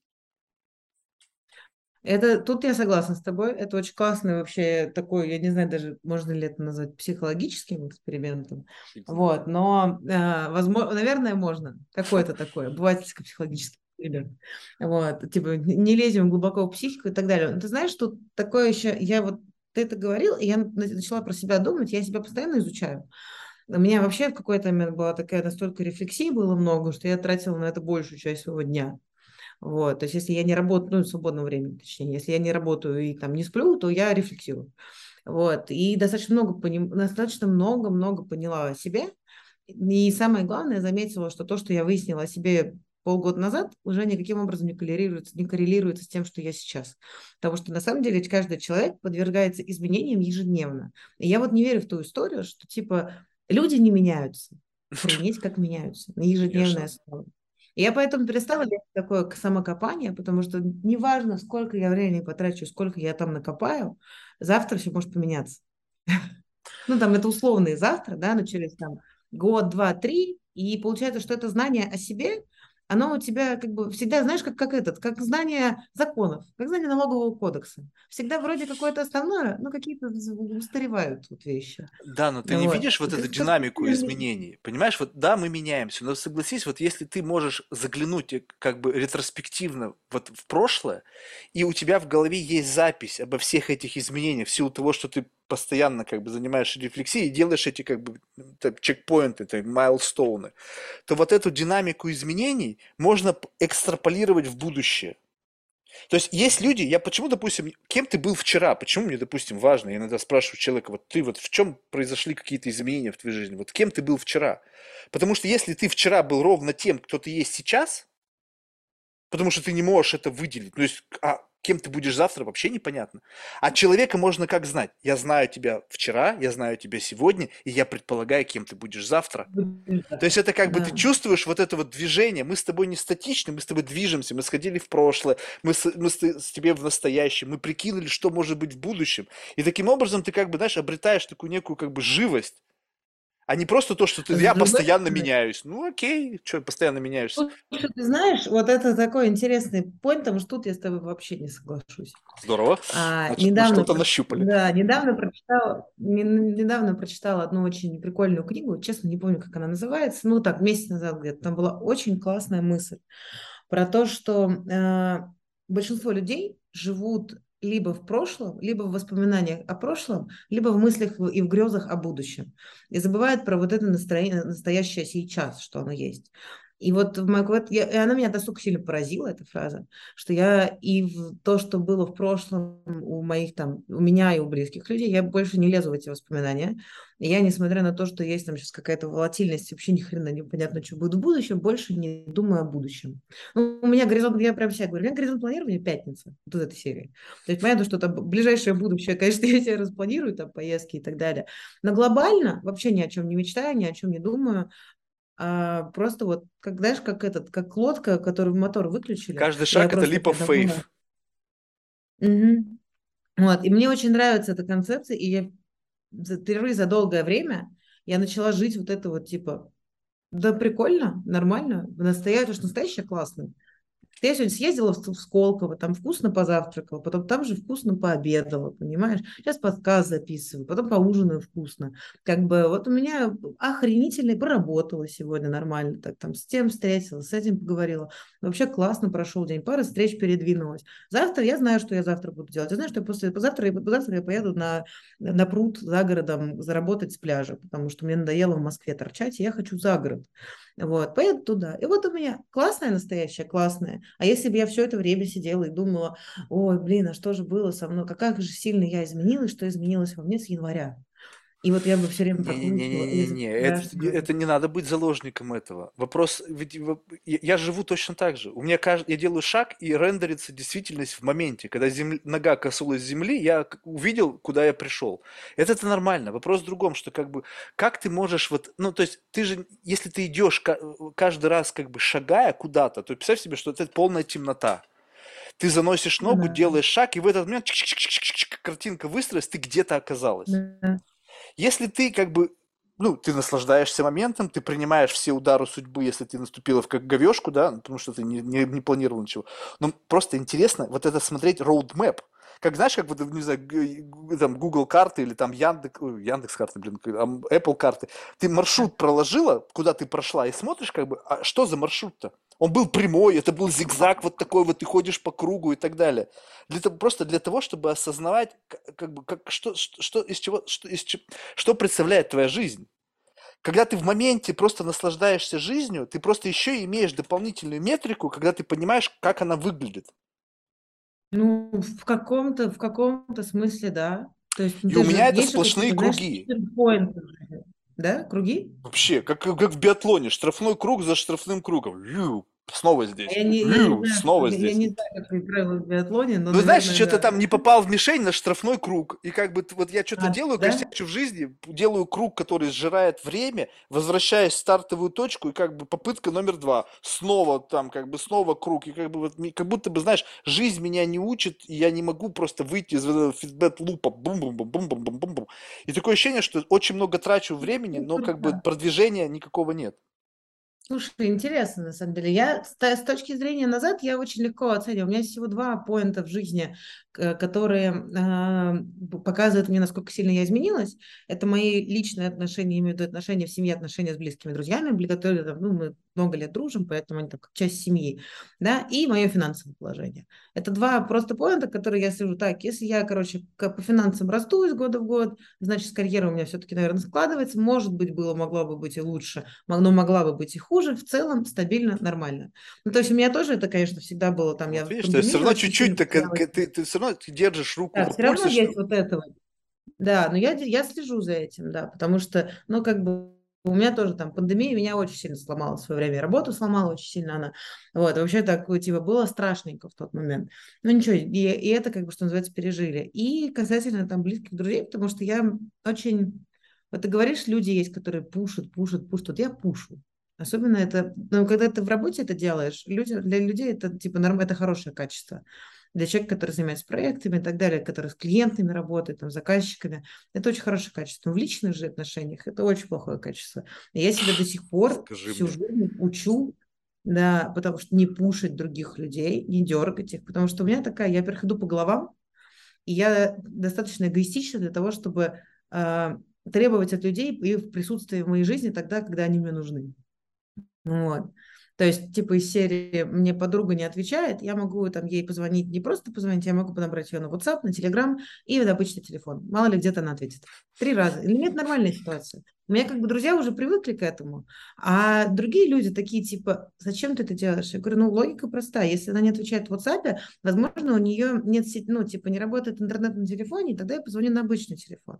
Если обычный телефон она не берет, то, скорее всего, но она, телефон где-то в другой комнате, а она с ноутбуком, потому что она всегда с ноутбуком. Значит, я позвоню в Телеграм, потому что там работает э, э, звонки через Телеграм, и она ответит мне с компьютера. Но другие люди не понимают этого. А я как бы допушу до того, что я там найду человека, выбью человека, напишу 40 смс -ок. Если надо, приеду, если мне что-то срочно надо. Вот у меня это есть, это такое качество мое. Я вот с этим очень сильно работаю, работаю всю свою жизнь. И вот до вот этой линии, линии прогресса, потому что у меня всю жизнь был такой, такой достигатор. Вот я, я цель себе поставила, я, у меня не бывает такого, что я не получаю то, чего я хочу. Я всегда получаю то, чего я хочу. Любыми целями, любыми средствами, точнее, любыми, э, любыми способами просто. Я, мне вообще насрать. Надо по головам пойти, пойду по головам. То есть у меня в этом плане не то, что этика отсутствует, а то, что я себя люблю сильно больше, чем а, окружающий мир. Вот, вот, вот. вот. И да, да, да. Из-за этого вот я за этой линией тренда слежу на то, чтобы не скатываться в совсем уже там как бы. Потому что кто-то скажет молодец, а кто-то скажет, ну ты и сука. Да, вот, Большинство скажет, да. что сука. Это даже Большинство не вопрос. Скажет, что сука. Поэтому я стараюсь себя отслеживать, потому что все равно как бы, ну, можно очень сильно уйти в это достигаторство и не отследить того момента, когда ты уже начинаешь не просто какому-то большинству доставлять неприятности, а своим близким. Вот, а им не очень хочется как бы а, ну, всех отвергать вот так вот, терять людей. Поэтому надо за собой очень сильно следить. Вот за этим я слежу. Я стала сильно лучше с годами, надо сказать. Я помню, в лет 10 назад, конечно, это был... Слушай, ну вот, вот эта вот трансформация, если можно так назвать, она энергоемкая, либо ты теперь не ощущаешь. Вот ну, представь себе, что у тебя есть интенция, скажем так, а, я хочу там 50 смс написать, чтобы человек как-то какого хуя, ты что мне не отвечаешь. Но ты понимаешь, что где-то этот человек, наверное, находится за границами вот этого понимания, да? Это будет как бы оверпушинг, и ты как бы начинаешь включать какую-то там программу, которая тебе как бы препятствует вот, вот этой стандартной такой дефолтной программе. И как будто бы как только эта программа заработала, защиты другого человека, то есть ты думаешь уже в момент не о себе, а о нем – да. она начинает ресурс твой пожирать, потому что есть какой-то общий центр э, распределения энергии, и если появилась дополнительная программа, она как бы, как бы раз, и что-то ты чувствуешь убыл. Да. И в этот момент чувство дискомфорта, ты как бы ты врешь как бы сама себе, вот это внутреннее противоречие возникает, что ты как бы, а, я же вот так вот хочу, но я себя научила вести себя по-другому. Это внутренняя учеба, вот именно, это учеба. Ну, то есть я это вот заставление. Как математику учила, да, взросление. Да. Блин, ну это внутренне, ты вот. заставляешь себя делать, быть как бы, вот есть как бы это природа, там nature, да, вот это вот внутреннее. Вот я такая, да, это Но мир тоже... не обязан принимать, мир не обязан нас принимать такими, какие мы есть. Совершенно не верно. обязан. Совершенно Вот. верно. В этом Если ты, ты это, хочешь это я понимаю четко. И если есть, как бы, если у тебя есть цель быть там, иметь друзей, быть, э, значит, там, не знаю, там, быть в социуме и так далее, будь добр, как бы вести себя по отношению к этому социуму, как минимум Бенчмарк. уважительно. Вот этого. Бенчмарк, да. Тогда Да, сколько, вот да, мы да. к этому, вот этот вопрос я с самого начала тебе задал, вот сколько тогда тебе вот приходится подкручивать себя до вот этого бенчмарка, понимаешь? Вот я тебе говорю, что есть люди, которым совсем чуть-чуть себя нужно подкрутить, и они уже как будто бы на границе с этим бенчмарком живут, и им легко. Мне себя нужно, блядь, просто наизнанку вывернуть, чтобы хоть, хоть сколько-то приблизиться к этому бенчмарку, чтобы не быть Сложно говном сказать, конченым. потому что, потому что у меня много раз было, что я вроде достигла, а потом два, два шага назад ты делаешь. Потом опять ты делаешь эти два шага вперед. А потом бац, опять три шага назад. Просто каким-то поступком своим, необдуманным, эмоциональным и так далее. То есть как бы тут же вопрос не в том, что ты м, всегда соответствуешь требованиям каким-то морально-этическим или обществу, да, или вот в данном Не, ну случае понятно, там они не еще постоянно меняются, но в целом вот есть какой-то всегда какой-то вот бенчмарк вне зависимости от времени. Вот это единица времени. В этом единице времени самый классный способ проживания этого вот такой бум бенчмарк. Ты, понятно, окчу- окунулась, поняла, сначала не сообразила, где-то накосячила, но потом, ага, вот тут надо быть так, жик, себя вытянул на этот уровень, двигаешься дальше. Вот этот гэп, он Ну насколько большой?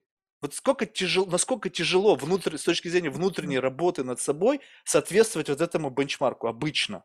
Либо не тяжело. Ну, не соответствовать, а, наверное, двигаться к лучшей версии себя. Я Ну, это так так, называю. пусть так. Да, как бы, понимаешь, как я чему-то я, может, и не хочу социальному соответствовать. Он там все губы делает, что я должна, что ли, нет. Вот, а, наверное, а, слушай, ну у меня, я так могу сказать, просто из своего личного опыта, я вот три года в августе было, в начале августа было три года, как я пошла к психотерапевту. Я занимаюсь каждую неделю, вот, по часу. Вот у меня психотерапия через 20 минут. Вот. И а, да, и я еще, ну, не на полпути, я так скажу, не на полпути, да, уже сильно дальше зашла, но я еще не закончила. У меня были мысли заканчивать, но я думаю, что я еще годик похожу.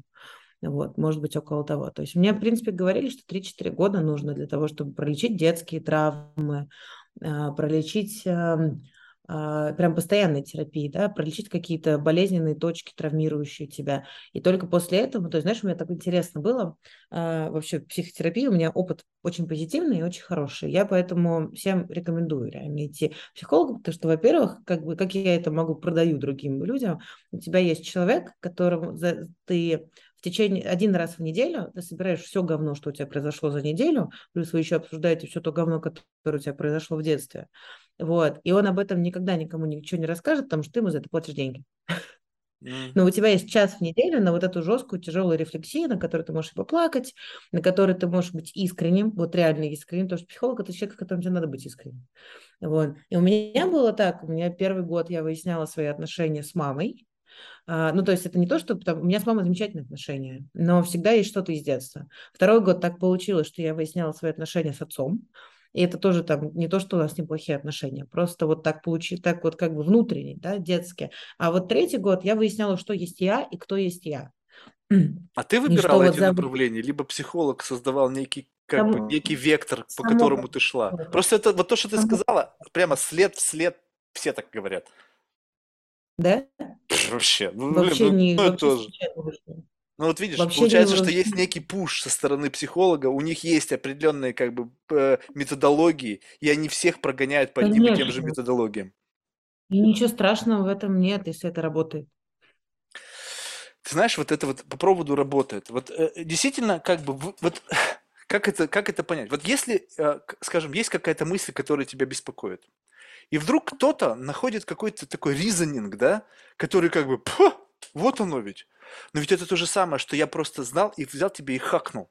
Ну, то есть я тебе просто нашел объяснение, которое тебя вот, ну, как бы just enough. Что больше копаться, это понятно? Все, сшили.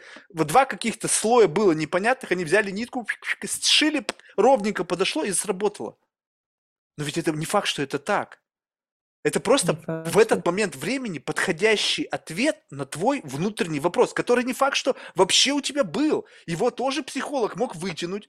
То есть вот согласись, как они могут манипулировать. Ты пришла с каким-то неоформленным вопросом. Хорошо, если он был оформленный. А представь, что ты пришла, и вот я просто пришла. Мне что-то внутри вот там, не знаю, непонятно что. Из тебя сначала вытянули программируемый вопрос и дали тебе на этот вопрос, который они сами вытянули, ответ.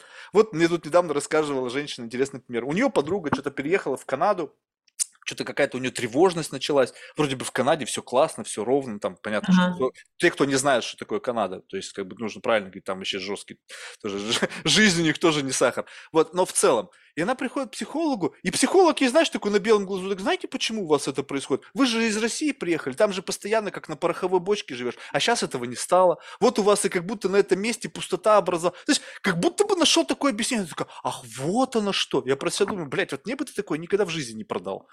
А ее устроило. Может быть, потому что она внутренне это чувствовала. Либо просто ну, нашел под... То есть он тебя сначала долго слушает. Заметь, сколько часов у тебя с психологом?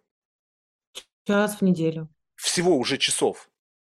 А, всего часов, ну, почитай, три года, примерно С одним и тем же психологом? В году. Да, 150, да. Знаешь, как он тебя хорошо знает? Ты ему каждый день выдаешь все свои внутренние... Он тебя знает наизусть. И как бы он начинает уже просто брать и как бы как хотеть, так и вертеть. Ты приходишь сама и говоришь, вот что мне нужно, Но чтобы манипулировать человеком? Меня... Дайте мне данные. Слушай, я, я вижу, что ты в этом плане не согласен, потому что я, во-первых, это психотерапевт, а не психолог, у меня есть медицинское образование, это разные вещи. Психологи имеют психологическое образование, психотерапевт имеет медицинское образование. Mm-hmm. Вот. А, это важная разница. Психиатры могут выписывать... Ну, я, я просто не учел этот важный фактор, хотя я понимаю, да. о чем идет речь. Ну, да, мы да, об одном да, и том да. же говорим. Ну, о, о чем мы говорим? О том, что как бы получается, что человек искренне заинтересован в том, чтобы тебе помочь. Ну, во-первых, да, а во-вторых, я искренне заинтересована говорить о том, что у меня болит. Но я не хочу об этом говорить со своими друзьями, потому что у каждого есть своя жизнь. И я не хочу быть навязчивой сильно в этом плане. Я, мне иногда не хочется там это типа приносить в семью там, к мужу, к моему, особенно если я на него злюсь. Вот, и как бы и с кем с подружками это обсуждать. Ну, нахрена мне моего мужа с подружками обсуждать? Ну, тоже как бы хрень, полная фигня. Вот, у меня замечательно, что мне маме звонить, я не знаю, я как бы взрослая девчонка уже много лет. Вот. И что дальше? Обсудить-то хочется. А тут есть... А, этот психолог, он тебе не друг, он скорее человек, который тебя выслушает, примет твою точку зрения и где-то, если что, укажет на то, каким образом вот эти мои эмоции, почему они были спровоцированы, почему именно так я отреагировала. Она меня очень хорошо знает, она понимает, что там я рассказываю по факту, что произошло в жизни, по работе, в семейной жизни, в личной жизни, вообще неважно где. Она как бы говорит, а может быть это связано там, не знаю, там условно там, у меня есть там N травм детские, да, там раз, два, три. Вот. Это может быть завязано как вот с этим, так и вот с этим. Подумайте, порефлексируйте об этом, если будет возможность, желание. Типа, я потом там могу типа, перед, перед сном полежать такая, типа, а правда, может быть, это от этого или нет. Иногда вот прихожу, говорю, нет, вы не Может правы, быть, а может быть, нет, а может быть, тебе в этот момент этот ответ подходя... Ну, как бы, я понимаю, что многим это помогает, и слава богу. Вопрос в другом, что вот как бы, когда есть кто-то внешний, опять же, мы с тобой говорим, что всегда нужен кто-то внешний, но у этого внешнего есть задача, э, как бы, как бы ты же должна получать некое удовлетворение, ну, то есть ты ходишь туда ради какого-то удовлетворения в конечном итоге, и если у меня есть задача тебе это удовлетворение давать, я буду давать тебе его бесконечно. Ты будешь просто приходить ко мне, я тебе буду давать этот когнитивный наркотик. Постоянно. Ты будешь ходить, а, я ходила три года, думала закончить, ну, блин, еще один годик покажу, конечно, походишь, ты, может быть, еще не один годик походишь. Не-не-не, это такое... Через год мы с тобой встретимся, спрошу тебя, не хочешь продолжить? Да-да-да. Нет, ты знаешь, мне, мне очень нравится, как это развивается, меня это очень сильно... Это не только проблема, это вытаскивает, вытаскивает хорошие вещи. Короче, я вижу, в этом плане ты не адепт психологов. Вот. Но я... реально люди делят на два типа. Те, которые любят, те, которые думают, что это хуета. Вот. Я не думаю, Тут что это хуета. Я, я честно тебе говорю, я не думаю. У меня было на подкастах там и профессоры из МГУ, там психологи, и практикующие. Гениальные люди гениально. И были инстаграм-психологи, и психиатры, и судмедэксперты. То есть я, поним, я знаю мастерство, это не Филькина грамота. То есть я не то, чтобы сейчас, знаешь, просто думаю, блин, это говно, это не работает. И, yeah. Согласен. Но вопрос в том, что тут еще тоже, я, понимаешь, в детстве у меня было куча психологов. Я же говорю, у меня же дислексия, блин, меня таскали все, кому не лень, думали, что я просто псих. Вот, пока не поняли, что это так называется. Вот. Но э, это, это, знаешь, кому-то это нужно, кому-то это вредит. Может быть такое. Потому Это что я, у меня быть были несколько людей, которые просто желание. стали, вот, ну, я не знаю, я просто не смог с ними больше общаться. То есть, как бы, «А, ну, ты был нормальным человеком, было все, ну да, ты был как бы условно нормально ненормальный, а теперь вот эти вот твои какие-то какие-то штуки, это у меня из детства, это у меня от мамы, ты забей ты на все, какая разница, что там, какая мама, бабушка, ты сейчас, ты Да, уже взрослый да. человек, живи.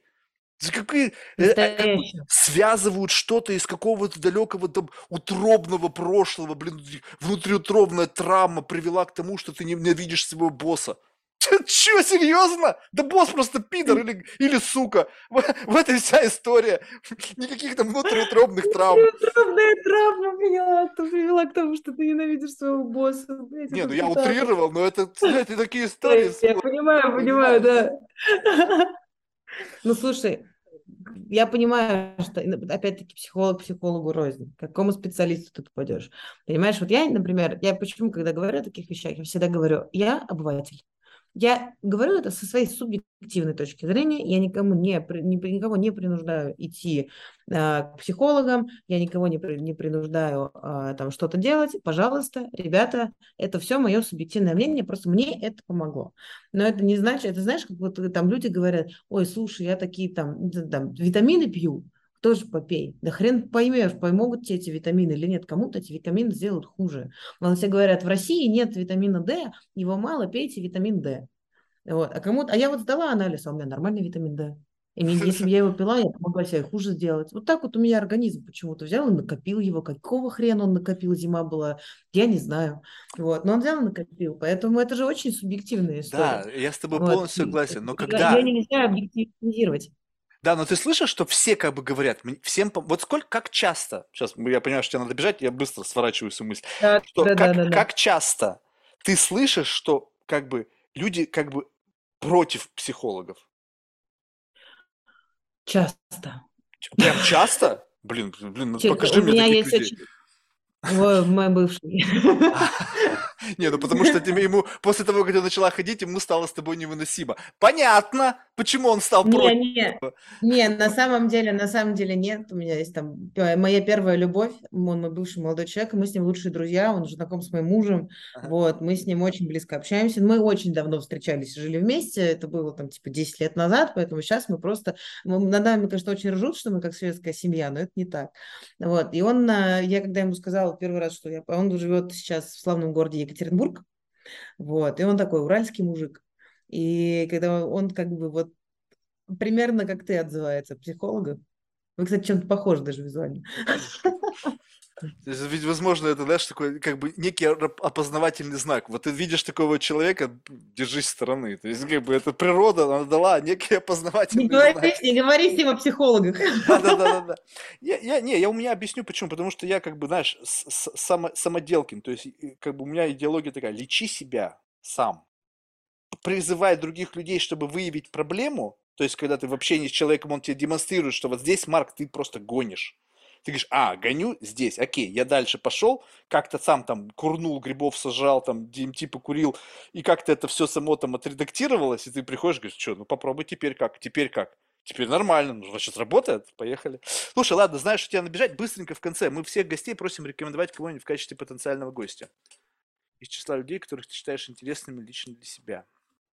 Мне кажется, я не знаю, ты делала подкаст с Алисой Чумаченко? Не, не делал. Алиса Чумаченко – это бывший SEO Сбергеймс, который сейчас закрылся. Вот, она очень классная, и мне кажется, что с ней будет интересно. Осталось еще, чтобы она согласилась. Я, по-моему, ей высылали приглашение. Знаешь, некоторые же крутышки. Мне же нету Нет. социального капитала, чтобы ко мне пришли, я же не дуть. Знаешь, Не- что уговорить, убедить, блядь. Приди ко мне, приди. Приходи, приходи. Ну, короче, да, Алиска прикольная. И, ну, наверное, вот это вот прям такой сам, одна из самых интересных, прям моих хороших знакомых. Мгм. Вот, могу у него спросить тоже, если надо. Типа, я Супер. выложу, выложу, что я, да, была на подкасте, и Она меня фолловит в Инстаграме, может, видит. А, ну, понятно. Ну, может быть, ей станет, как бы, знаешь, не так боязно. Мне... И иногда я думаю, что люди, как бы, просто думают нахер, а иногда, как бы, видимо, чуть-чуть себя, знаешь, как бы, ну, чтобы не, не чувствовать себя полным говном, думаешь, наверное, суд. То есть, вот, как бы, иногда Я сама очень удивилась. Очень удивилась твоему приглашению, такая, типа, чё, почему, куда? Потом думаю, да похуй. Все так должны, блин, да какая разница, да блин, да просто так, ведь никакой смысла в этом нету. Слушай, спасибо тебе большое, реально получил удовольствие. Давай, отпускаю тебя. Да, было классно. Пока-пока.